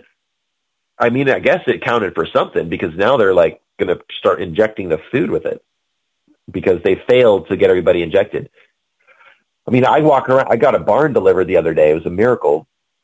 I mean, we operate on a very tight budget. So thank you guys that have donated, um, spiritforce01 at gmail.com. And it, it's humbling for me to put that out there because it's just like, you know, I'll work extra. Like donations, really? But no, we that way I get to do more shows. Strange O'clock podcast, Derek Gilbert, uh, Dr. Joy exposing the vaccine, and uh, the nature of the fallen angels, the Nephilim, the god, fallen star gods, stuff that I don't have time to get into and research properly. It's like, why reinvent the wheel? Go interview the guy that did do that. So, um, but yeah, we're we're very appreciative of the miraculous nature of you guys throwing, you know, extra firecrackers in the in the jet fuel compartment. I mean, it's just like, whoa, we just got a boost of energy. Okay, well, we got this barn, and I'm helping the guy, and I'm trying to figure out like how the heck does this guy know how to move a barn? He's got this insane tractor technology. One dude, one dude can move a 10 by 20 barn and uh, he had like a seventy thousand dollar trailer that could like move in three hundred sixty degree directions, and this little tractor thing. I can't describe it. You have to see it. And I'm talking to him, and we're we're kind of busy, but I had a few hours to talk to this young guy, and he's the only guy in the area that can do this job. Um, probably makes like a thousand dollars a day doing it, but he's good and it's hard. And uh, I'm talking about, you know, what we do talk about on the podcast and stuff. You know, not every day you get a chance to just meet somebody that's this brilliant business, hardworking dude. He's ex Mennonite. He was raised in the Mennonite church, so has that background. Kind of burned out by the church system a little bit. Astoundingly awesome young man. So I'm just talking to him about like what we how we got banned on everything. And you know it's all about the vaccines and they don't like it when you talk criticize it. He's like yeah you know my wife and i we know a guy and he's a coroner. And i'm like oh boy here we go. And he he was talking about these rubbery things that they're pulling out of people's veins that died from heart attacks. Like it's it's really common now. And uh i don't know if you've ever heard of that. I'm like yeah, it's, it's I mean, was he? Did he ever go on the documentaries about that? That's been posted that even Omega Man was sharing, like the Watch the Water and the the um, I forget the name of the vaccine documentary, but Stu Peters put out a. I think it's the most famous documentary ever made historically. It's been shared more than anything ever. Documenting. Like, no, I, I've never even watched that, but I know what you're talking about. Yeah, no, this is just a friend of ours. It's a coroner, and uh, so like in a tiny little town in North Carolina, you're meeting people that are like, oh yeah, of course, yeah, people are dying from that all the time. Like this is the stew that we're in right now, guys. like they stole the election, they've hijacked the country. They're making it so that AI is is going to be so in control that like even what we saw with Facebook back the last two elections where they controlled everything and they said, I'm Mark Zuckerberg and I'm just reminding you that the elections are very fair and the voting process is very under control. and vaccines are safe and effective and this is false information and I'm going to kick you out of my little clubhouse. Oh, by the way, no girls allowed too. Oh, yeah. it's like this dumb little dorky guy trying to control, but he effectually did and now we're in a situation where there is mass death. Like I've only been to school a few years in my homeschooled youth, but I would go to school. Occasionally, my parents would put me in school because I'm the oldest of six kids, and one of them is epileptic, and it was just like, yeah, we need to put Michael in school. Um, twenty percent of my class of my middle school is dead. Like over the years, you know, you hear from people, oh, you know, so and so died oh yeah, this guy fell off a ladder and this person died. And I don't want to say how. okay. My high school, my first crush died in high school. Um, just random people. Like you, you know, Facebook connects you to people, right? So you get to see like, oh wow, so and so died. Like all these people from my youth are gone. And then because of my missionary networks, I get to know more people and they're, I mean, the stories, like I get to talk to a lot of grieving, bereaved friends, we don't know how long we're going to be here, guys. Even just the battlefront of the vaccine deaths and all this, and you know, you can't even throw a rock and not hit somebody that's at least been injured or knows people that have been injured. And the the the social media gulag is starting to like get ready for the next big push with activated AI. I forget the uh, the guest, but Omega Man had a guest on that basically nailed it about how these supercomputers are being activated in order so that they can navigate what to do next. Because like there's no more real like normal human leadership. It's all supernatural interfacing with humanity via these these like ridiculous quantum computing systems connected with AI. So they are the ones deciding like, okay, let's push the transgender thing with Bud Light. Now let's let the gas up a little bit. Now let's push here. Now let's not push there. Now let's force masks. Now let's not. And it's just like this crazy, crazy thing. Like, how is anybody in control of this? Well, it's supernatural. And you're looking at like the movie Contact with Jodie Foster and Matthew McConaughey, and uh, yeah, we got this like 3D plan. It's like the plan, and it's from another dimension. The aliens sent the plan in this 3D system message. Pretty brilliant um, moment totally totally antichrist carl sagan story whatever but jodie foster goes into this sphere that takes her into another uh, galaxy and the plans are set in this this extra dimensional construct showing how to build it and that's kind of what the ai is doing showing the antichrist system and the antichrist people how to go about a, I mean, there is nobody that would have the energy or the planning or the, I mean, these people are mostly all like super abusers of drugs and alcohol. I mean, they're dr- they're drunk on power, but look at those Clintons. They ain't running hardly anything. And and oh yeah, it's George Soros. George Soros, really? Direct quote from George Soros. For two minutes, I'm going to shorten it. I'm going to just um, truncate this audio. Uh, uh, takes a break, continues. Ah, somebody's at the door. At least. One second, I'll be right back. I don't know if we're still if we still have some time here to go, but oh yes, we're oh my gosh, we are live right now with awesome Michael Basham. Yeah, I think I remember hearing that clip with George Soros. It was like, what what the heck's he doing over there? Um, you know, I think he's on his way out, and reports are his son is even more committed than he is to continue his dad's demonic legacy. Um, him and Henry Kissinger, man, those guys, I don't know how they've held out this long. They're probably getting adrenochrome and stem cell therapy. Um, we're live with Michael Basham if you're just joining us. Back to you, Mike. I just realized we went well over an hour and a half. Are we are we still good or? Uh... I'm I'm still good. you got me going. This is good okay, stuff. Okay, are, are, you are you um are you having any more guests tonight, or the schedule's changed? Right, so this is the last show for the marathon. Yes, uh, we're just well, we have a, we had a light schedule tonight, just two two people, you and uh, the Cohens. Oh, okay. So we're okay. Uh, tomorrow we do not have any guests scheduled, and um, that is because of uh, Fourth of July. By the way, Mike, uh, Michael, are you going to um, go see that Jim Caviezel movie, The Sound of Freedom? That looks good, man. The Sound of Freedom. Everybody and their brother and their dad is in my family are talking about it.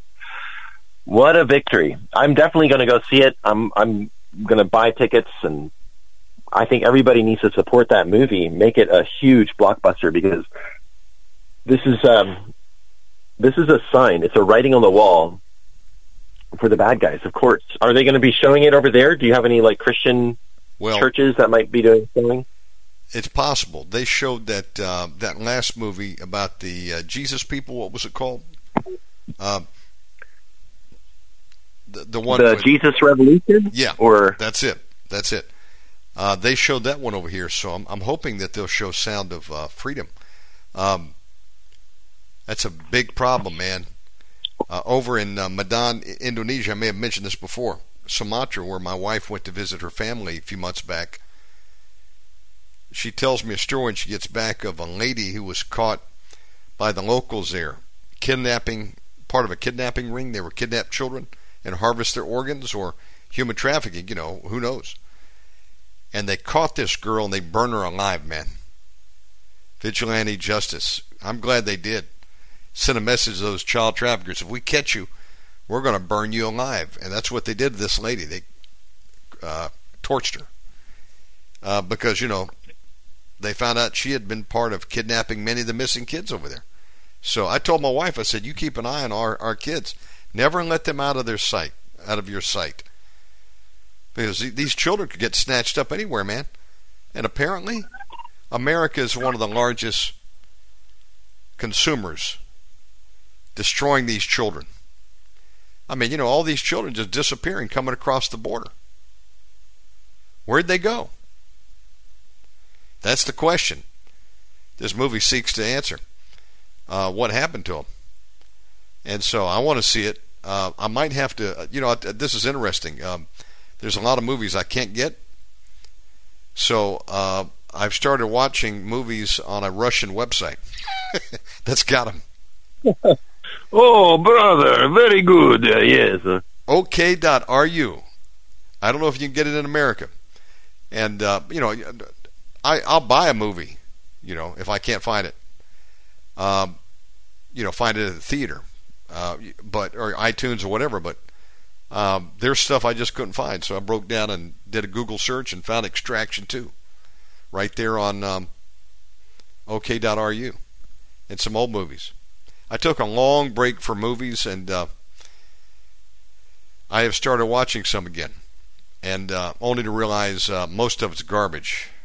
And uh, but there's still some good stuff. I want to see Sound of Freedom. I saw this guy's interview, man. Him and Tim Ballard, Jim Caviezel, and he was asked again about being uh, struck by lightning, making the Passion. And I didn't know it, man. When he got hit by lightning, got lit up like a Christmas tree. Um, the effect on his body was so profound that it he ended up having a heart attack, open heart surgery. It Took him over five years to recover from that. What he went through making that film, and he said um, this next movie that we're making, him and Mel, The Resurrection. He said will pro- probably go down in history. That in the first movie being the you know the top grossing movies of all time in America. And I believe it. I'm excited about uh, reports on this movie, um, the sequel to The Passion. But of course, he said of, of The Sound of Freedom, uh, it's his second greatest movie he's ever done. And then he names Count of Monte Cristo as number three. Back to you. Wow.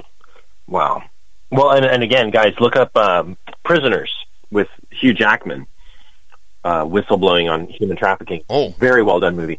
Okay, huge actors in there. It's a movie I've never heard of because Hollywood loves to bury those movies, especially back in 2013.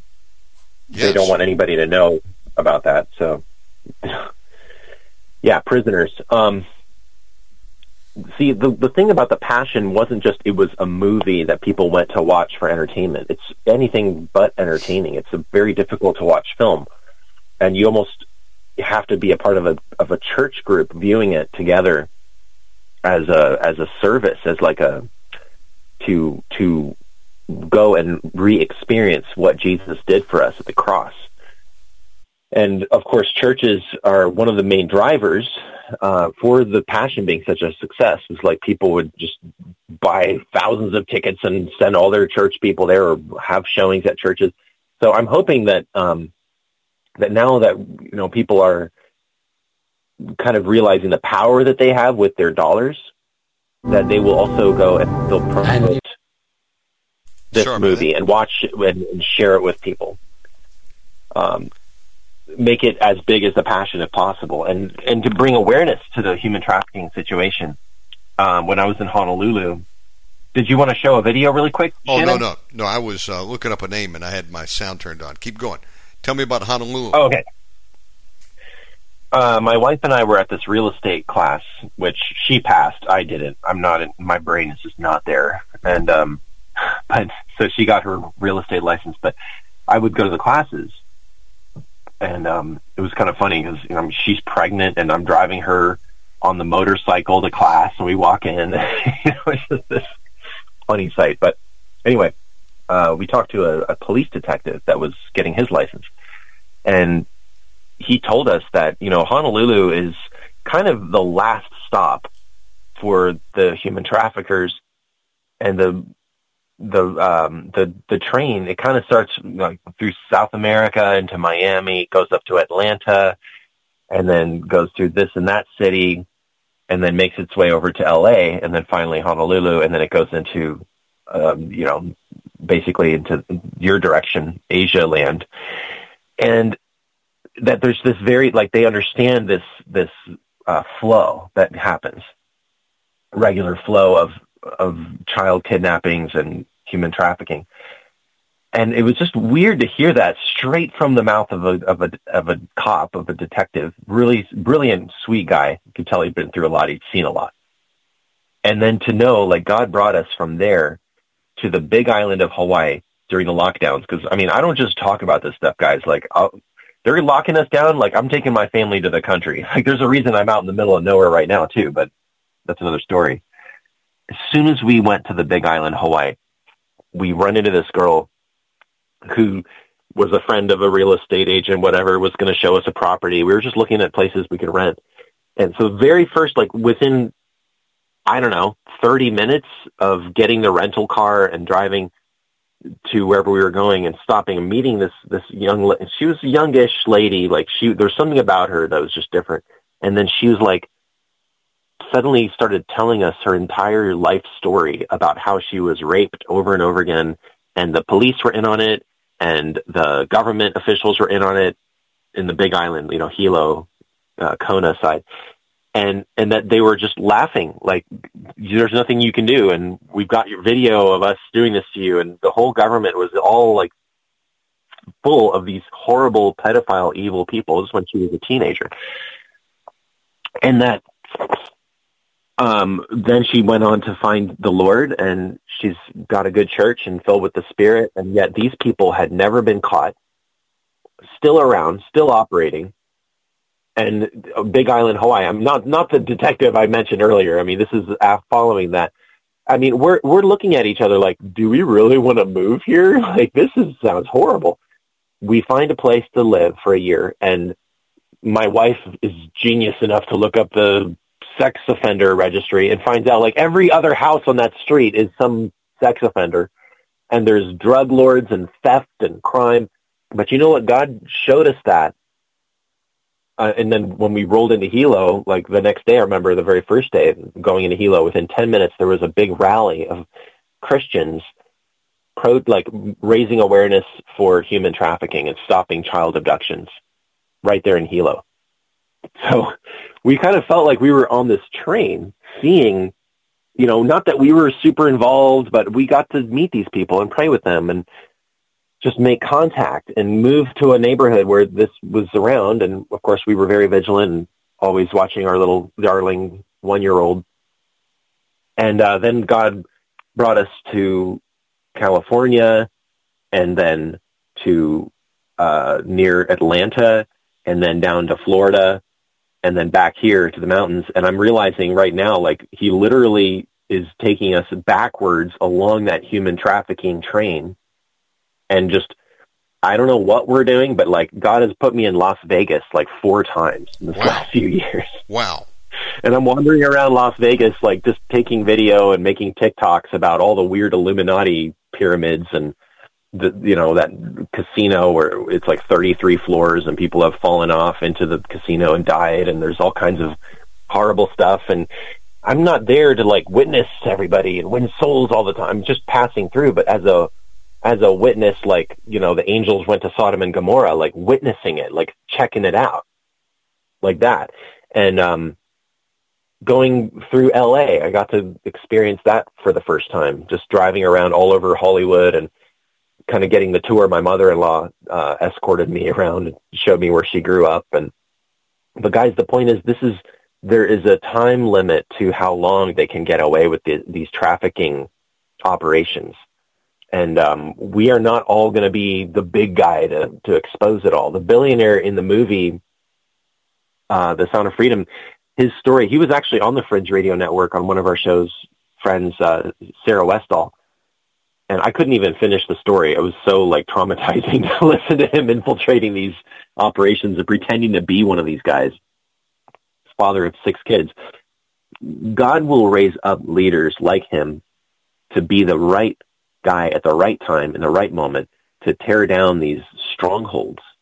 Our job, whether you're a boots on the ground kind of Henry Gruver prayer walker, or you're a face on the ground earth moving tower toppler praying Christian intercessor like Anna Prayers, and I would recommend everybody go into thy closet, close the door, get on your knees, get on your face before God, speak in tongues. If you don't know what that that is, uh, listen to some Don Basham sermons about how to receive the Holy Spirit.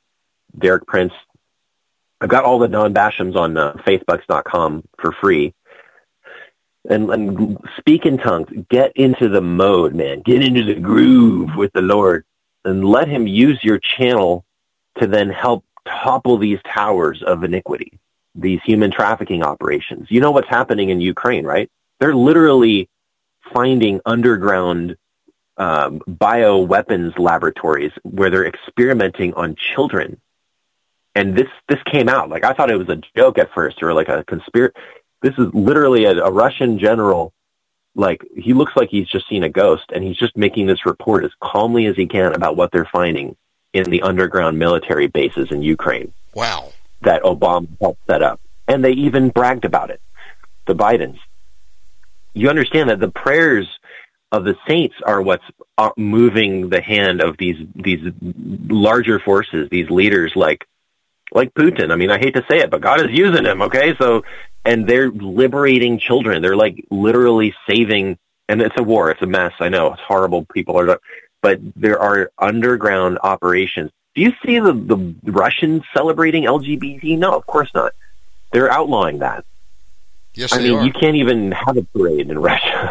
you, You know, Michael, uh, so many Sorry? people, they've got this, uh, you know, they've, they've been propagandized by American media. Putin bad, Zelensky good. I want to tell you something. Right. Uh, I actually like Putin because when I've heard him talk, and I've listened to his speeches done in Russian going back a few years ago, and I hear him interviewed, uh, this is no madman. I'm not saying he didn't have a history of killing people in the KGB, but all spy agencies they kill one another. CIA kills people every day under Title 50. They just do it legally. Um, this guy and this nation is seems more Christian and more sane than uh, anybody else we got. Uh, and look at uh, look at all these things, just as you mentioned, that are being uncovered in Ukraine. I think it's going to turn out that some of the most horrendous crimes to humanity ever committed were being done in Ukraine. And look at the uh, you mentioned the bioweapons labs, and um, I thought it was a joke when allegations were coming out that uh, there were Nazis in Ukraine. But lo and behold, know, it's right? turning out true, man. Actual Nazis. And that's what the Nazis did. They experimented experimented on prisoners, not only in camps above ground like at Auschwitz with Mengele, but they did it underground too, in these underground labyrinths and uh, mountain systems. Uh, and you know they would um, do vivisections on people, you know, split them open with no anesthesia. These are monsters. And we brought in, I think, um, Sidney Gottlieb. I'm not sure of his first name, but Gottlieb was his last name. This was a guy who headed up the CIA's LSD experimentation program, and you know, you hear about MK Ultra and all these programs. They're real, and a lot of these people came over from Nazi Germany to America and worked for the CIA. And uh, did they all die out? No, man. They're in places like Ukraine. And you hear about all the kids being kidnapped over there and their uh, sex trade, organ trafficking, adrenochrome. You know, Ukraine has turned out to be uh, a pretty horrific place. And they've got this Mac Daddy up there, former actor. Go figure, man. He's playing the part. Have you seen some of his music videos? Zelensky up on YouTube? In like bisexual I think most people have. video? yeah. I mean, you know, in high heels. This is sickening what's going on over there. This is a scam. And um, just as COVID was used as uh, a bailout, uh, used for many things brute force power grab on the planet and to usher in, you know, great reset. It was also the biggest um, hospital bailout of all time. Who's getting bailed out right now? Well, all these billions that are just disappearing into the ether over there. Somebody's getting paid, and uh, we're getting crooked. Did I ever tell you the story though that I um, uh, I once was involved in um, helping smuggle some people across the border? Um, uh, briefly, I, I, think anybody that's not heard that would love to hear that. That's really, a, Me- really a Mexican cool. guy named Nacho. Did I ever tell you the story about Nacho? Oh, Nacho. Well, I, I can't take claim. I actually I can't take credit for smuggling. I helped him once he got over the border, but I was married to a Mexican girl one time, and this was back around '96. What was it? '96? Yeah, '96. Well, wait, not what '96. About '98. Okay. Bottom line is, she said, "Hey, I've got a cousin. Uh, his family are sending him over from Mexico, and he's already made it across the border. Can you go pick him up? I said, pick him up where? I was living in Atlanta at the time. She said he's over in Nashville somewhere, and he's in this uh, van. It's a caravan, and it's moving. And every time they stop, he'll call me from a pay telephone. So I said, okay, well, so uh, where do I go? And she told me to go to Nashville. So I jumped in my car. It was in the evening, and I set off, and it was about a four-hour drive from Atlanta to Nashville. And dude, uh, I got up there and tracked this caravan down to this uh, service station.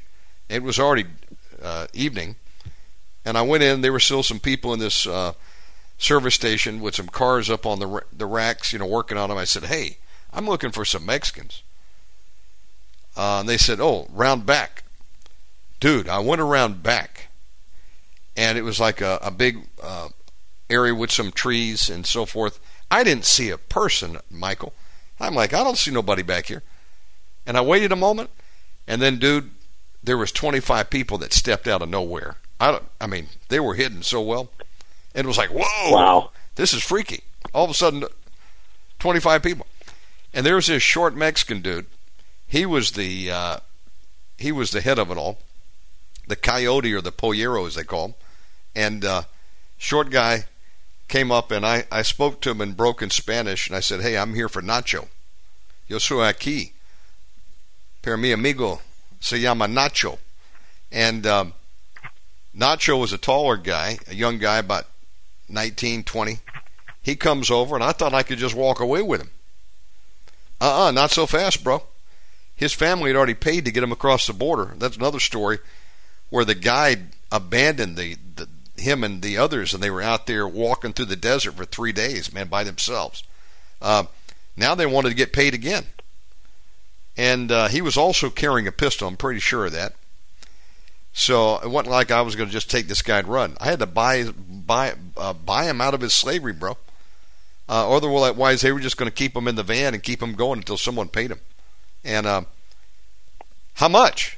Well, it turns out, bro, it was like uh, $300 that they wanted cash, and I had just enough. Took every dime I had, and I was left with like five bucks. But I bought Nacho's Freedom and uh, put him in the car with me, and we got the hell out of there. And I had just enough to go to McDonald's and get us a Happy Meal. so oh, we had like a cheeseburger and a kitty fry. And dude, we came back, and I said, Nacho, what are you doing, man? Uh, and he came from a pretty well-to-do family, and they'd sent him over. I don't know how much they paid to smuggle him through the border, but he had come through Mexico, got up through Arizona, and a lot of the people would come up through, you know, the the border crossing there, and come up through like a uh, trailer park, and then there would be like a, a car that would pick them up, and then they would start the trek down to like Atlanta. That would be one place they would go, and uh, right. He, he said, "Man, I want to go south to Ford. I want to pick oranges." I said, You do? He said, Yeah, they're hiring down there. And uh, then I'm going to take my money. Wow. I'm going to Cuba. And I said, Okay. So he stayed with me for a few days and um, took him up to Walmart, wow. got him some jeans, and then he had me put him on a Greyhound. I never saw Nacho again. But it was a super nice guy. And supposedly he, he went down to Florida, and that's where he was headed on the Greyhound to pick oranges. And I hope he made it to Cuba. But uh, somewhere along that line, I found this uh, Mexican dude, and he spoke like no English at all. And I find out that he's part of a regular caravan, man. And uh, I said, uh, "So what are y'all doing?" He says, "Again, we pick them up over in Arizona." And uh, how often do you do this? He says, uh, "Once a week." And what's the going rate? He was making like two thousand dollars a person, bro. I said, I said, man, are you hiring? I'm ready to get in on that. So it didn't work out. The guy looked at me, Oh. probably thought I was like, uh, you know, with Homeland Security. Well, they didn't Border Patrol back then, and uh, so I, at that time, this was back in the '90s. I thought, man, that'd be easy money, because you know, I, w- I'm, I'm pro Mexican, and I thought, well, heck, if they get over there, I'll, I could uh, stand to make some quick cash. So it never worked out, but um, that was 20 years ago, bro. 25 years ago, and uh, it's so bad now, though, that the cartel has taken it all over, and the cartel just might have, uh, ju- I mean, you might get to the border, they might actually kidnap you right there and sell you into um, the sex trade, bro. It's like those ladies escaping North Korea, and they think if I just make it to China, only to find out that most of the ladies that do escape, and that you know, you're probably going to die trying to get out of North Korea, but if you do make it to China, most of them get sold into sex uh, trafficking, right. and uh, they disappear, man, or they'll get kidnapped and you know taken as a wife over there in China. That's that's the you know that's a sad part of it. Uh, there was a uh, I don't know who this guy is, but he's on redacted, and he's one of the guys that's been down there monitoring the situation on the Darien Gap. And he went into this uh, village over there and talked to the locals, you know, about the problem, because a lot of people are dying coming over. Uh, they don't know how to get through the jungle, and uh, that's the cheap route. If you got money, you fly like the Chinese down to Cancun, have a vacation, and then you go through the border, and, and Mexico, no problem. So if you don't have money, you have to go through the Darien Gap, and uh, there's like you know, there's like uh, uh, what's the word I'm looking for? Uh, coach or there's first class. First class, you get some of the Embera Indians as guides, but if you don't have these guys, you may die or get raped. Wow. And this dude was down there interviewing one. He said, "Man, do not come through there if you're a uh, if you're a lady or a child, because everybody's getting raped up Oh, in my- there, man. Thirty and forty times they're getting gang raped, killed, Oh gosh. kidnapped. These cartel are wicked people. I talked to someone recently said he wanted to go to Mexico. And I said, You don't want to go to Mexico. I said, You won't survive down there. And I sent him today a, uh, a video from Scam City. You ever seen that series, Scam City? Conor Woodman? Um, I've I've heard of it. Uh, just briefly, what what is it about?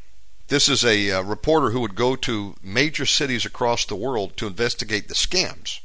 You know, how are tourists being scammed? Maybe a taxi scam. Oh yeah.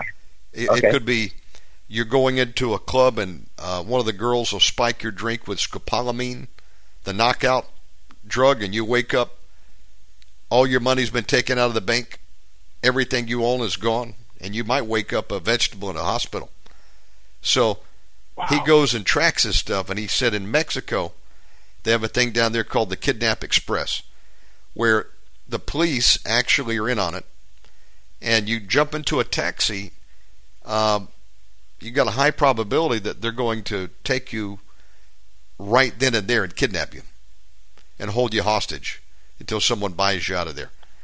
So you're just trying to get a taxi Whoa. somewhere, not knowing that it's a kidnapper. And uh, if you're a gringo and you go to Mexico, bad news right now.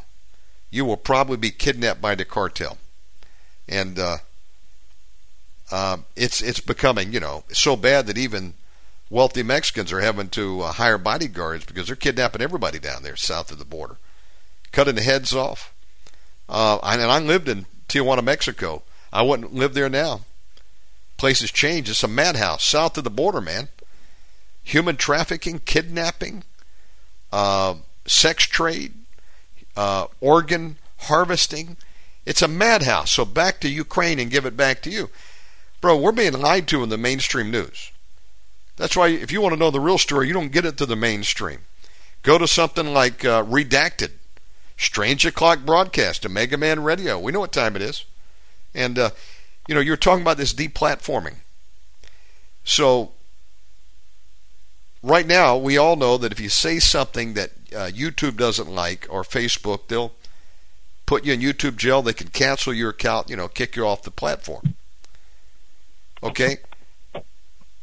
What happens, though, when they force this digital system on everybody? The digital wallet's a CBDC currency. Uh, they're going to deplatform people there too, and you become unbanked. Just like that uh, uh, British politician I heard about this weekend. Uh, he announced that uh, his personal and business account have been shut down, Michael. And uh, he can't bank. He said, What do you do? He said, I can't get an ATM card. I can't get a loan. I have no way to rescind or receive money. I may have to um, move out of England, he said. And uh, he was attacked because he was part of Brexit. Debate, man. We're, get, we're getting conditioned for being deplatformed. But what are you going to do when they come for your bank account? This is going to happen, folks, if these uh, these wicked people are not stopped, and they want you to comply with the system, or they lock you out of the system. And so this is wicked, man. Uh, I know they're going to the World Economic Forum is going to do another pandemic. Right now, we may have a limited window to move anywhere that you want to move, and being led by the Lord. Uh, only one month ago uh, did it become an option for anybody to come into uh, to Bali now without a a vaccine. And so I just I told my family I said I don't know how long this door is going to be open. If you're coming to see me, you need to come now. So my brother hopefully is coming in a few weeks because uh, up until a few weeks ago they would have had to have had two to three shots to get in. And uh, I'm so excited Gosh. for this. Uh, the hurdles have been removed. But for how long is the question? Because they're going to come back with another one. It's going to be more severe than the last. And, you know, you look at what France right. is calling for. They're looking for uh, more powers to uh, for surveillance. Uh, they want to. Uh, these governments over in the UK are talking about it. France is talking about it. EU. They want to begin to um, criminalize uh, any narrative on social media that they say is uh, sowing disinformation and fear. So who's the arbiter of truth here? These people are, and they want to shut down free speech. And so use the platforms while you can, but very soon um, you may not be able to be on major platforms any longer. It's just going to be hard to operate there and be able to speak any form of truth. That's why uh, I've went straight podcasting, and uh, thank God for at least for now we can still speak on anything we want. And I'm believing that it will hold out for some time into the future. But um, the whole world is going crazy. I had a dream the other night, Michael. Interesting dream. Oh. I dreamt I must have I must have been in America because it was Americans. And I had my family with me, and we were in a house. And all of a sudden, I became aware that nukes incoming nuke missiles were coming, but they they were coming over the border of Canada. So they're coming from Canada inbound, and I'm like, what the hell am I going to do? And I was trying to get my family somewhere in the house to protect them. And I'm thinking, I got to go down to the basement. And sadly, the basement, you know, had these day windows down there, so it wasn't much protection. So there was a little stretch of bricks. And then all of a sudden, um, I didn't see the detonation, but it's like um, fast forward the nukes had hit, and I went outside my door, and it was like the whole neighborhood was out there. And um, there was no power. Everything was shut down. There was no buying and selling. There was no stores to buy anything from. There was no electricity. And um, I had a single barrel 12 gauge shotgun. That's all I remember. And I woke up. I just remember it being dead. Oh, wow. The day after the nuke, there was nothing going on, man. It was all shut down. Back to you. That is a very Omega Man dream, brother. I don't have. I don't know if there's ever a more Omega Man dream to have. Yeah, I was thankful for my 12 gauge shotgun. Oh, by the way, I found a surprise the other day. Did I tell you about this? I have a storage unit that I've had since 2008. Can you imagine that? I've been renting it for 15 years. What do you do when you move? and you got some things you want to hang on to, and you don't have family that can hold it for you. So I had a storage unit. Right. Well, every month they keep jacking my rent up, and I called them up. and said, "What's up with this, man?" And they said, "Well, just part of it. You can expect to have regular increases. We're not going to give you a decrease." So you know, they sent me a uh, a, letter, a letter that said, "Fill this out. If you don't want to keep keep renting, you can move out." That was really the only option they gave me. So we shut it down, and I made other alternative. Uh, I mean, uh, made other arrangements. But I sent my brother in there to help me. And I said, hey, wait a minute. I got a Zero Halliburton briefcase. Open that thing up. Dude, he opened it up. And I was shocked. I have in there a 357 Magnum, brand new in the box, and a uh, Ruger 22 target pistol. I thought I'd sold all my guns, man. I saved them. And then I, he said, uh, "Hey, wait a minute! I, I see a, um, a a gun box here, a long rifle box. Open that sucker up, dude." I didn't even realize I left myself a gift. Two brand new, unfired stainless steel Ruger 22 rifles, a uh, Mossberg 12 gauge shotgun, and then I have a shotgun my granddad gave me when I was 16, which I've always kept. So, dude, I've got everything but my big bore rifle, my AR-15 or my AK-47. I'm ready to go. I said, "You hang on to that, boy." And with the Bible in the other hand, brother. Dude, I feel good. I thought I was totally weaponless, but that's 25 hours away. It didn't help me over here, man. All I have over here is a butter knife or a blowgun. Good grief. Just saying, though. Ever had to come back to America. Um, I don't know where we're going, by the way. We're praying, like everybody should be praying. Where does God want you to be? Uh, brother, He's got you in the Smoky Mountains. Uh, give us a report. How do you like it up there? By the way, what happened to the chicken? You're down to the last chicken. What happened? Who ate it? Well, I'm not down to the last chicken, but I ran out of rabbits, and um, you know they were they were running around free, and they kept getting out of the cage that I built for them, and oh, so I was just letting them enjoy their days, and I think I think it might have gotten into some rat poison or something. The last rabbit, big old boy, I had to move that stinker last night, and uh, boy, is it disgusting! Like dead, rotten rabbit carcass with maggots and ugh. ugh. My cute little bunny, but but as for the chickens, you know they're um, they're still clucking around, and every time I lose one, I go out and I buy four more. So that's how I declare war on the enemy, um, trying to strike down my little farm. Now, what are they doing? Got are a they big like, old chicken coop in the mix, and are they jumping and flying over the fence, or is something getting them? um, I think they're well. They love their freedom too, and I just I can't stand to keep them locked up all day. So Oh, okay, you know we've got bears, foxes, coyotes, hawks, raccoons, possums. Um, Wow. and babies. The children like to play with them too. And my unfortunately, sometimes the two year old doesn't know how to properly handle a chicken. So you know, they just they're they're very fragile creatures, and uh, sure, sure. everything in the forest wants to eat them. so they're like um, free roaming. like- Sometimes. And then I got six goats running around too. So Oh. take Now- that, Klaus Schwab. Those things are hardy. Have you have you went down and got you any goat milk yet? Milk no, I unfortunately they're not producing milk at the moment, but um, I just like to keep them around to kind of get used to the idea of having farm animals and you know take the poop and garden with it and plant stuff and just kind of getting into the the habit. You know, like it's, it's city boy life. It's just you know we're sitting ducks, but if everybody has a little bit, like if somebody has. Speaking of ducks, if you have ducks, they grow and reproduce really fast. Great meat, Oh, you know, eggs, the eggs. I mean, just having a little bit is is going to put you way ahead of the people that are just sitting in the cities.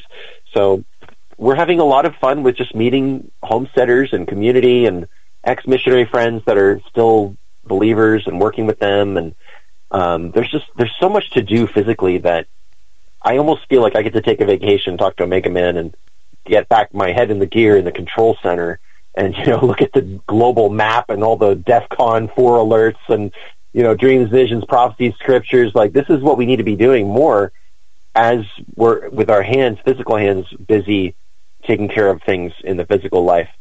And um, it's the enemy's threatened, but he hasn't been able to win. It's definitely been a battle. Um, but in in regards to also Derek Prince Ministries, there's been a lot of progress in that arena as well, which uh, hopefully pretty soon I'll be able to share. Oh, And, that's great. You know, this is the worldwide missionary network. There might even be Derek Prince Ministries Indonesia that we can connect you up with one of You these know, days. um, I, I need to find out uh, that list of phone numbers. Speaking of um, rabbits, though, back to rabbits for a moment. There's a guy named Dr. Daniel Daves. If you haven't had him on your show, you need to get him on it. As global food producers, he's out of Panama, American uh, entrepreneur. God sent him down to Panama and said, "I want you to learn how to grow food at the root level." He knew nothing about growing food. Well, he's come a long way in Okay. just a few years. And he told Okay. me, he said, rabbits are going to be worth, uh, they're going to be the new gold for farmers. So, what do you mean? He said, well, the problem is nitrogen. And the New World Order is trying to shut down nitrogen production. And uh, you need Oh. nitrogen to grow food, right? So, if you can't get fertilizer, what are you going to do? And he found out uh, we can make our own fertilizer. We call it rabbit wine. And basically, it's um, rabbit urine. And uh, you could talk to him get the Oh. particulars, but he said, "Man, I won't sell a rabbit. I mean, um, they're going to be worth you know fifty and sixty dollars a piece very soon." He said, because uh, you can make all the nitrogen you need for your growing your food, and the rabbits, you know, they produce so fast. He said uh, they're going to be worth like gold. I, I thought that's interesting. Wow. So uh, maybe God has you on track to become a uh, a rabbit farmer also, because you're going to be able to grow food when nobody else can. If you can't get the nitrogen, something to think about. Um, dude, I'm amazed at what you're doing. Yeah. I know nothing about husbandman, husbandry, or farming. Nothing, bro. And uh, hey, do you have do you have rattlesnakes up there? I know you got bears. You got snakes. Um, I've seen some like some uh, you know water moccasins in in my brother's trout pond. Ooh, Yeah, there's snakes, not rattlesnakes, but there's definitely like big, big snakes, like big black, you know, rat-eating snakes, which are good because if you have animals, then inevitably you get mice, and so you you need to you need to keep that population under control. What are the mice doing? Um, they're they're getting to the food that the animals eat. Is that what they're attracted by? Yeah, and I mean you have to just really govern like where you keep your food for your chickens and your rabbits and your everything. So Okay. um, they they will like eat through bags. They're they're very notorious at like burrowing into your house if it's cold during the winter. They like to, you know, make little insulated little rat dens. So last year was was pretty awful with with the rat problem Oh man, but we finally got that under control and uh it's just a constant war. I mean, there's a reason why farmers that's their full-time job, even like a small farm because there's just so much to do from morning till night. you got to get you one of these little tiny shotguns. It's called a snake charmer. Have you ever seen them? So, it's about uh, Okay. a, a, half the size of a shotgun, or even a quarter of the size. Very small, about as long as your leg, and um, it shoots a 410 shotgun shell. And you take them, if you're out there, it's very lightweight, and you come across a snake or a um, a varmint, you can dispatch them. Little little snake charmers, what it's called. I used to sell them at the gun store. Um, but I would definitely have me a 22 out there, Ruger 1022 stainless steel. Get a banana clip on that thing, and I would be uh, looking for those snakes and vermin. Put you a scope on it, and you could, uh, oh man, go to town killing you some rats out there. That'd be awesome. Oh, um, what about a big stainless, uh, a big aluminum, excuse me, a garbage can? Put all your food in there. They're not going to eat through that. Right. Yeah, I found that out a little too late, but yeah, we got one of those now. Dude, when I was in learning Costa, trial and error, you know. when I was in Costa Rica, I went out. and I was trying to get some hard time uh, food set up, so I bought some bulk bags of rice and I threw them on my kitchen floor. And I heard something one day, and I went in, and dude, the bag was alive. It looked like a wave inside. Dude. Dude, those mice had got in. I don't know how they got in. Must have squeezed through a door. Dude, they were going to Oh. town on that thing. Oh man, I had to throw that thing out. They'd invaded. Got the rice, bro. I got to put it in a metal can though. Oh yeah, yeah, that's a problem. And then um, you got to deal with the weevils too. Um, this is interesting, folks. So we're live with Michael Basham. hey, I'm, I don't want to eat up your day over there. Do you have anything special for tomorrow, Fourth of July? Are you cooking out? What are you doing? Well, we have so many small babies that it's kind of like every day is just play it by ear. Um, my two sisters with their my very fruitful two sisters and my fruitful wife, you know, all of us with like one year olds and three year olds and so we're gonna maybe skip the fireworks, but um, I'm just gonna be looking into the spirit and seeing the fireworks God is gonna be doing because He's about to just change everything again. And we can always celebrate, you know, American independence and whatnot, but I think what everybody really wants is is that to be celebrated worldwide as we break away from the Antichrist system and just each of us, our families, under the domination, the power of the Holy Spirit, beacons of light, lighthouses of truth. I thank the Lord for you, Shannon. I just praise God for your hard work over the years. And I'm one who's been on the receiving end of just the encouragement that you've been blasting out there. You have no idea the your audience, like the battles that they go through and just the sense of community that you offer regularly every day with the, with the Word of God. So I just want to thank you, Shannon. Thank you for your time today and for letting us go on for a little over our usual time. And um, we'll definitely be in touch. I guess you might have minimal Fourth of July there in Indonesia, but uh, we'll we'll definitely be um, probably doing a hillbilly Fourth of July, like shooting the guns and stuff. And you know, dude, I'm gonna find a cheeseburger somewhere, a hot dog, and celebrate with you in spirit. Um, and I just want to say this in All closing. Right. You know, we we talk about a lot of things that uh, can bring fear, but um, I, I, like your attitude, Michael. Um, God isn't calling us to quit; He's calling us to keep going. And like you said, you were talking to a friend, and you're trying to evaluate and figure out where, what's God doing uh, and uh, what's next for us. I'll tell you what's next is we need to go all in for Jesus, as I know you know this, and uh, we got a, we got a, some amazing things we can do. Uh, exploits is ahead, even as War in the Saints is coming.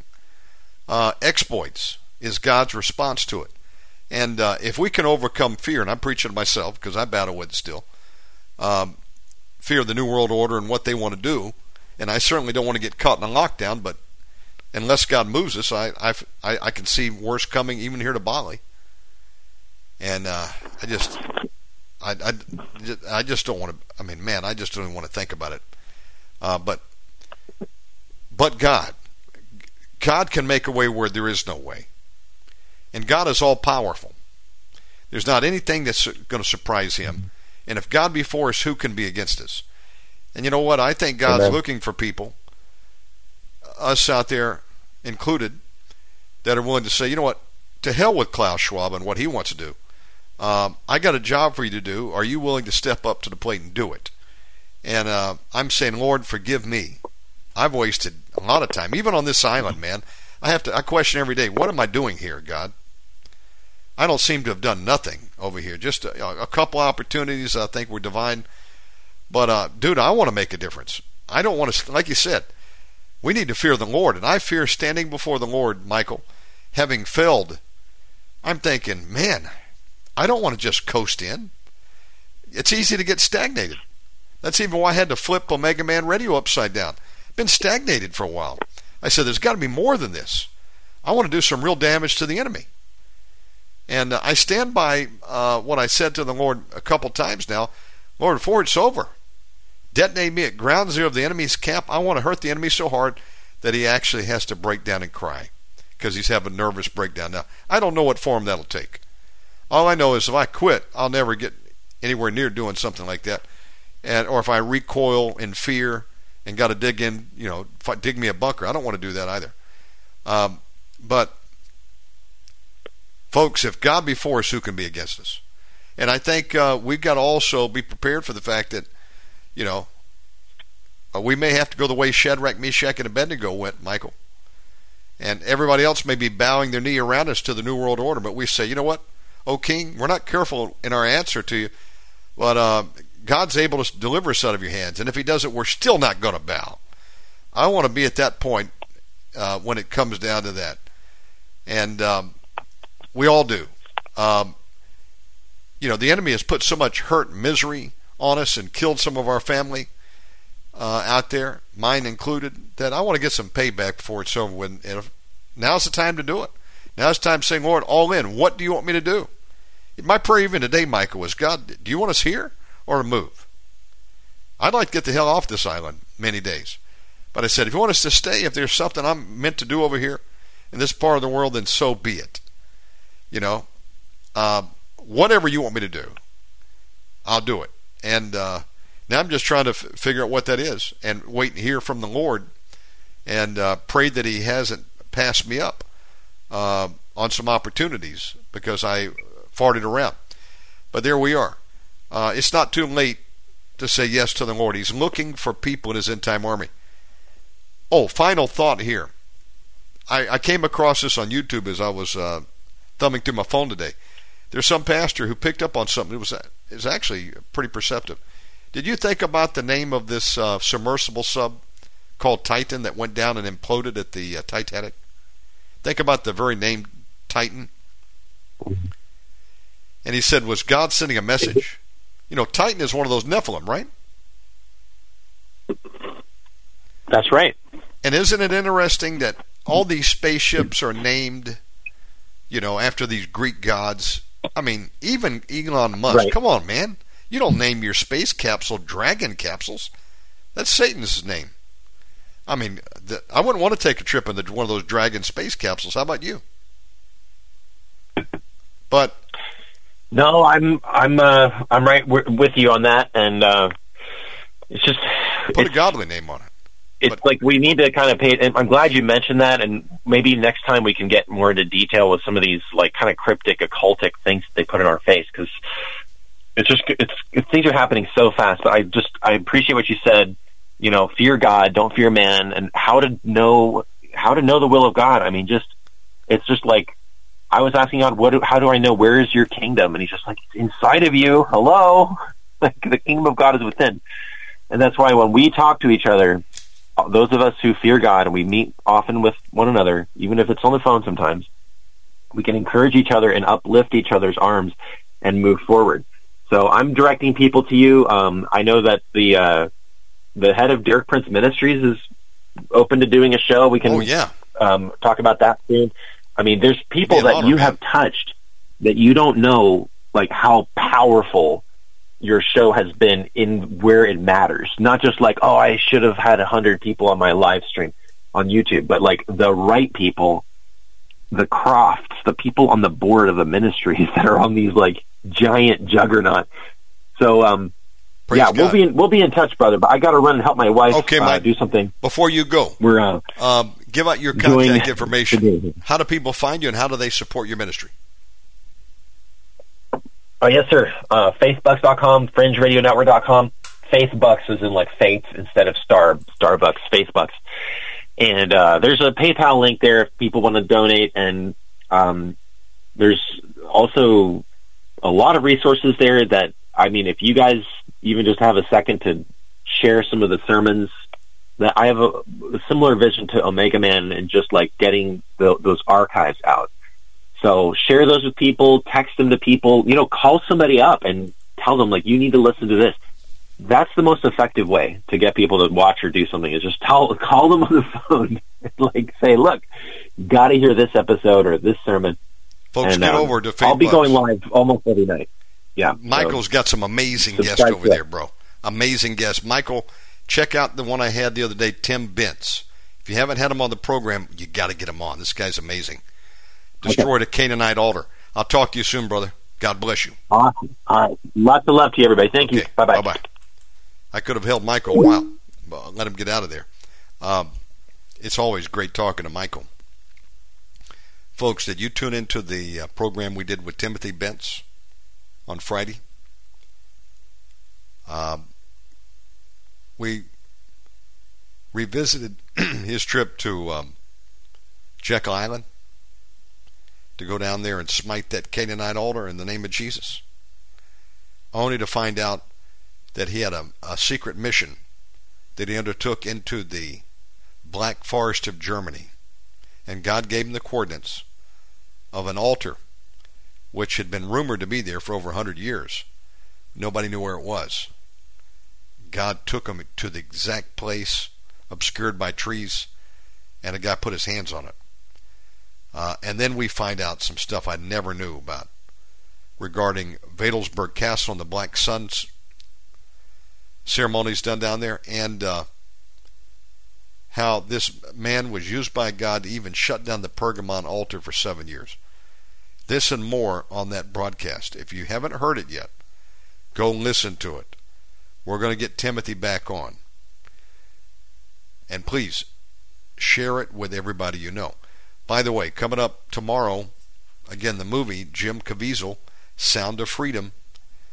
I hear this is the one movie to watch this year.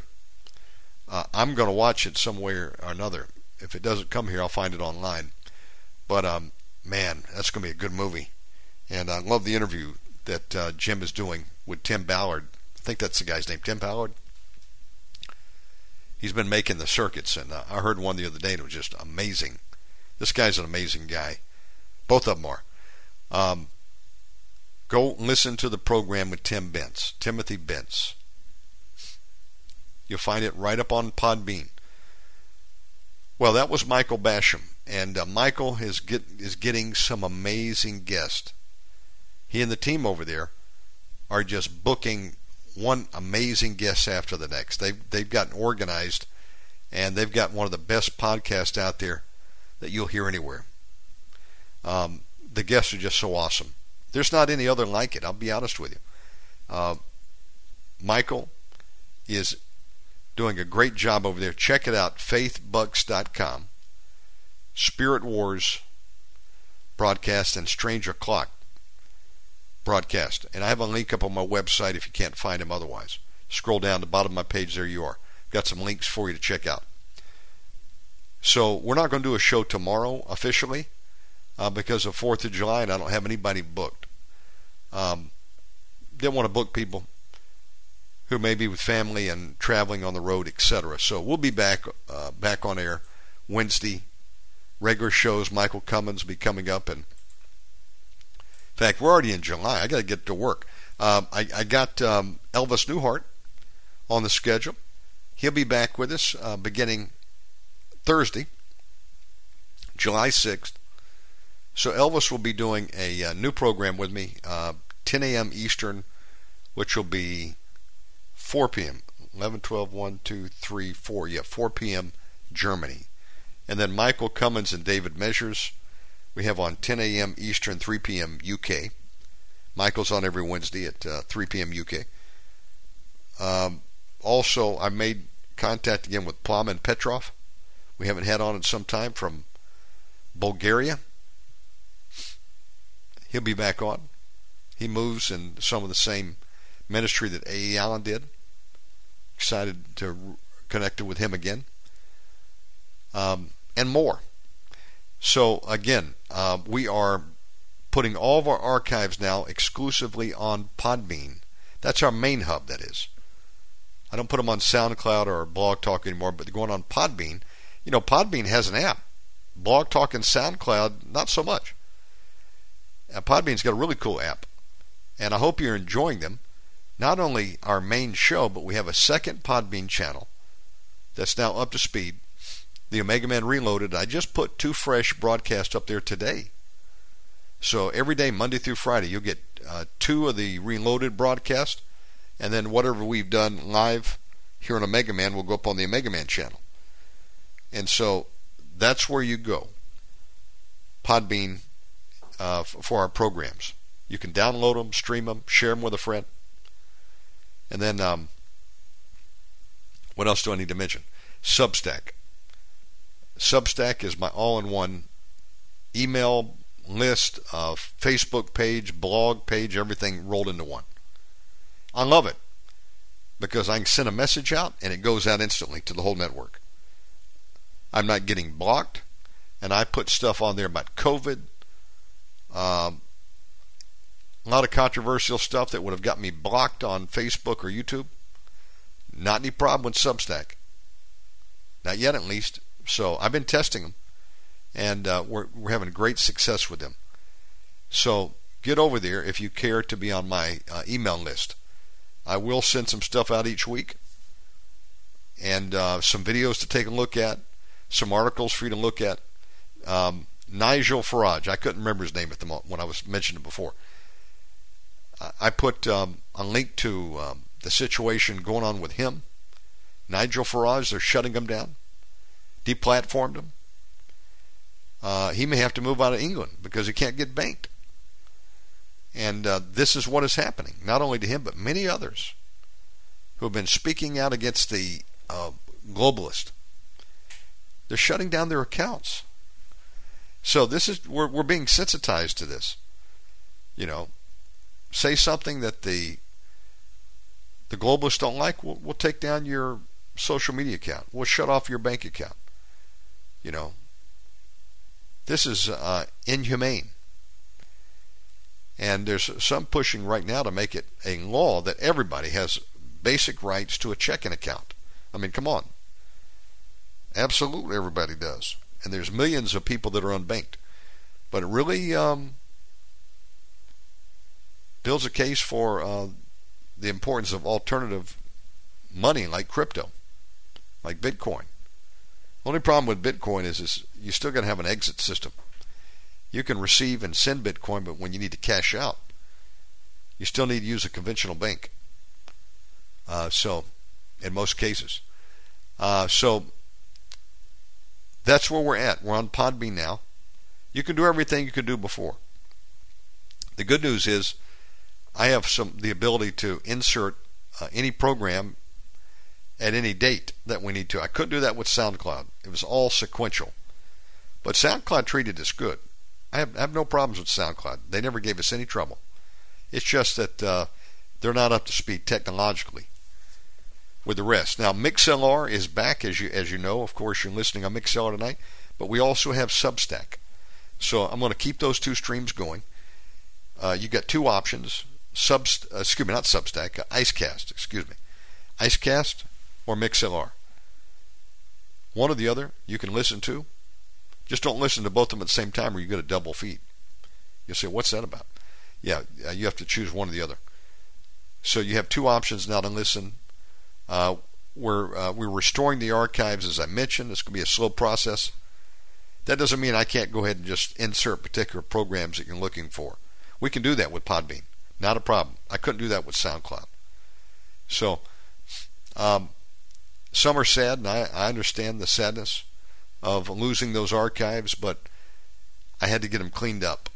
I had copyrighted music on there. I had to do this to uh, make them um, relevant again.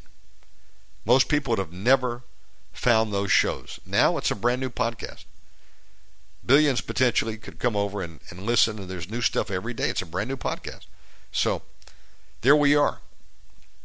It had grown stagnant. There was no titles on over half the episodes, and a number of reasons for doing it. Uh, but the other good news I want to mention, just recalled, is uh, I've got us back up to where there's about 10 platforms that are picking up the feed. So we're back on iTunes, Amazon Music. I'm back on Spotify, and after many years off, uh, 10 platforms.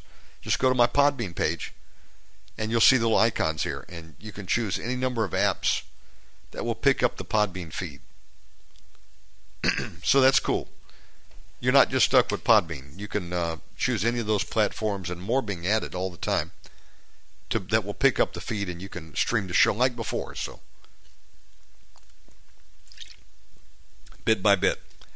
I want to thank those that have um, supported this program over the years. We've made it this far because of you.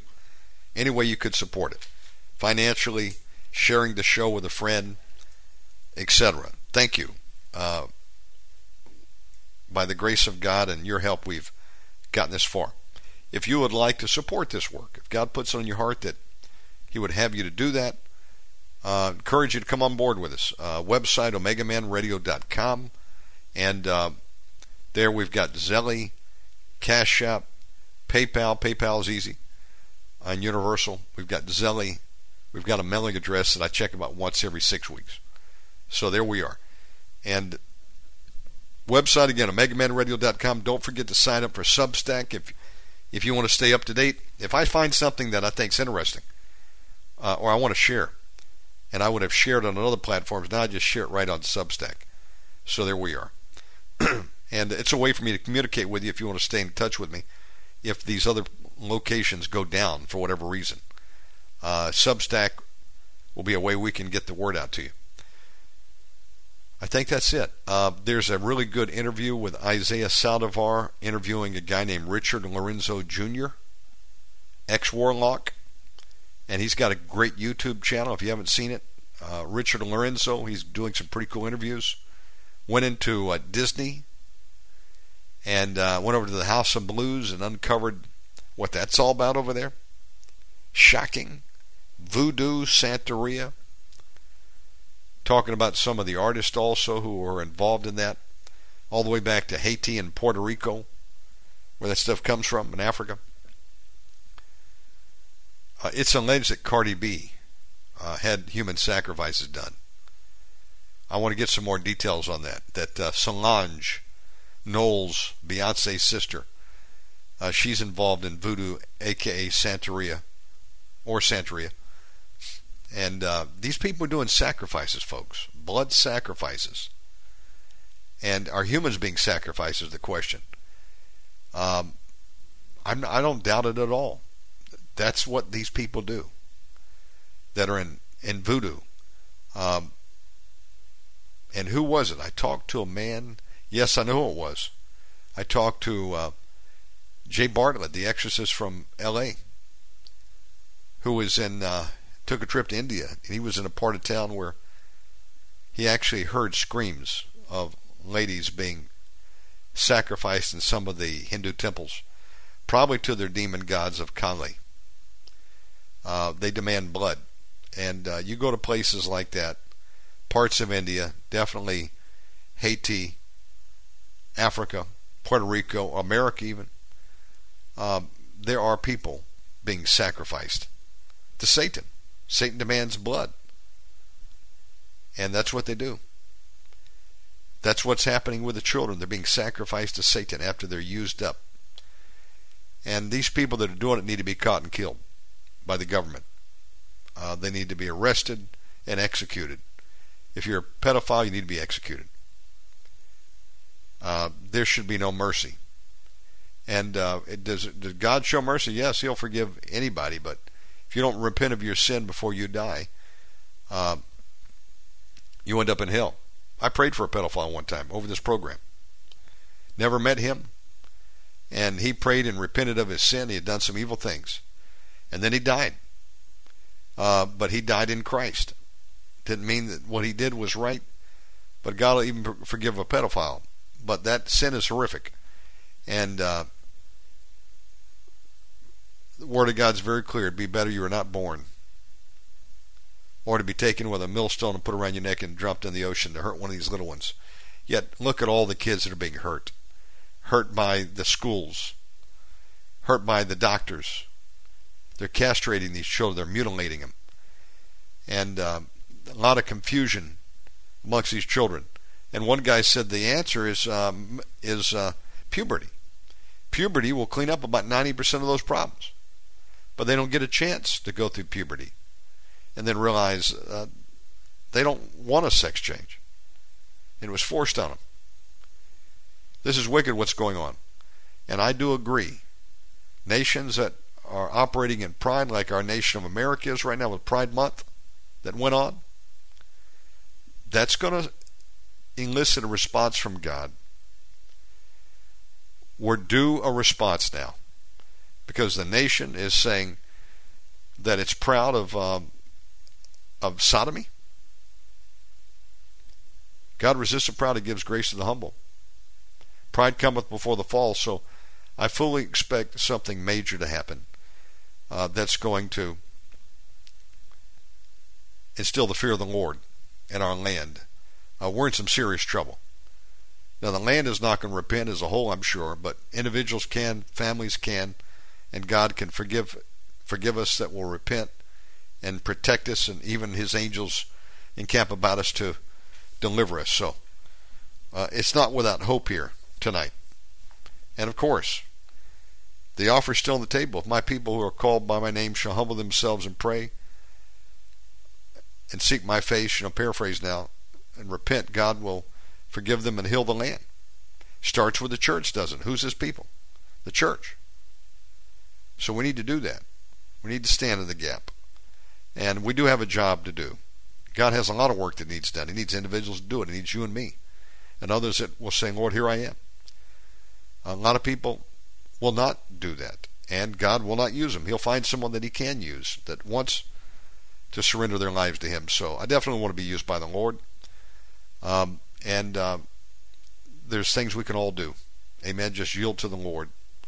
Well, thank you for tuning in today. Father God, in Jesus' name, thank you for bringing Sister Maria safely back home. She was on a trip. I give people traveling mercies wherever they may be this week. And God, guide and direct all of our steps. Open up the right doors, shut the wrong doors. Give us favor, Father God. Use us in wherever you need us to give the devil a black eye in Jesus Christ's mighty name, God. Amen. Folks, I love you. Appreciate you. Uh, go check out our two podcasts I just put up in the Reloaded section. Go to omegamanradio.com for direct links there.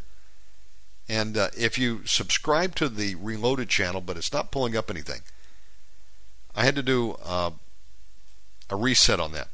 I had it on SoundCloud for a bit, then we got our relo- uh, Podbean upgraded, so I put everything back on Podbean. So just unsubscribe to it and then resubscribe, and the feed should start bringing in episodes again if you're not getting the on the Reloaded channel. That's all you got to do. Um, let me just read the chat room here. Yeah, Nigel Farage, look at what they're doing to him. I've got a Substack post on that very specific subject. Uh, question Terry Jefferson. Hey, I thought I'd lost track of Brother Terry.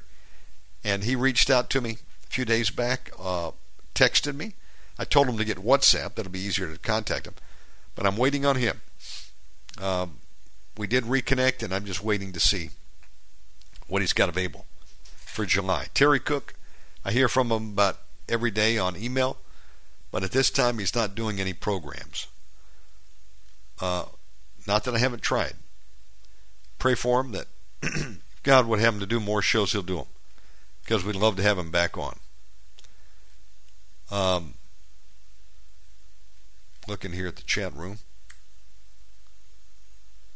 Okay. I think that's it. God bless you all. Thank you for tuning in. Thank you for your support. And uh, God bless you in Jesus' name. We'll see you next time. Now I'm going to close out with um, a song from Savinovsky.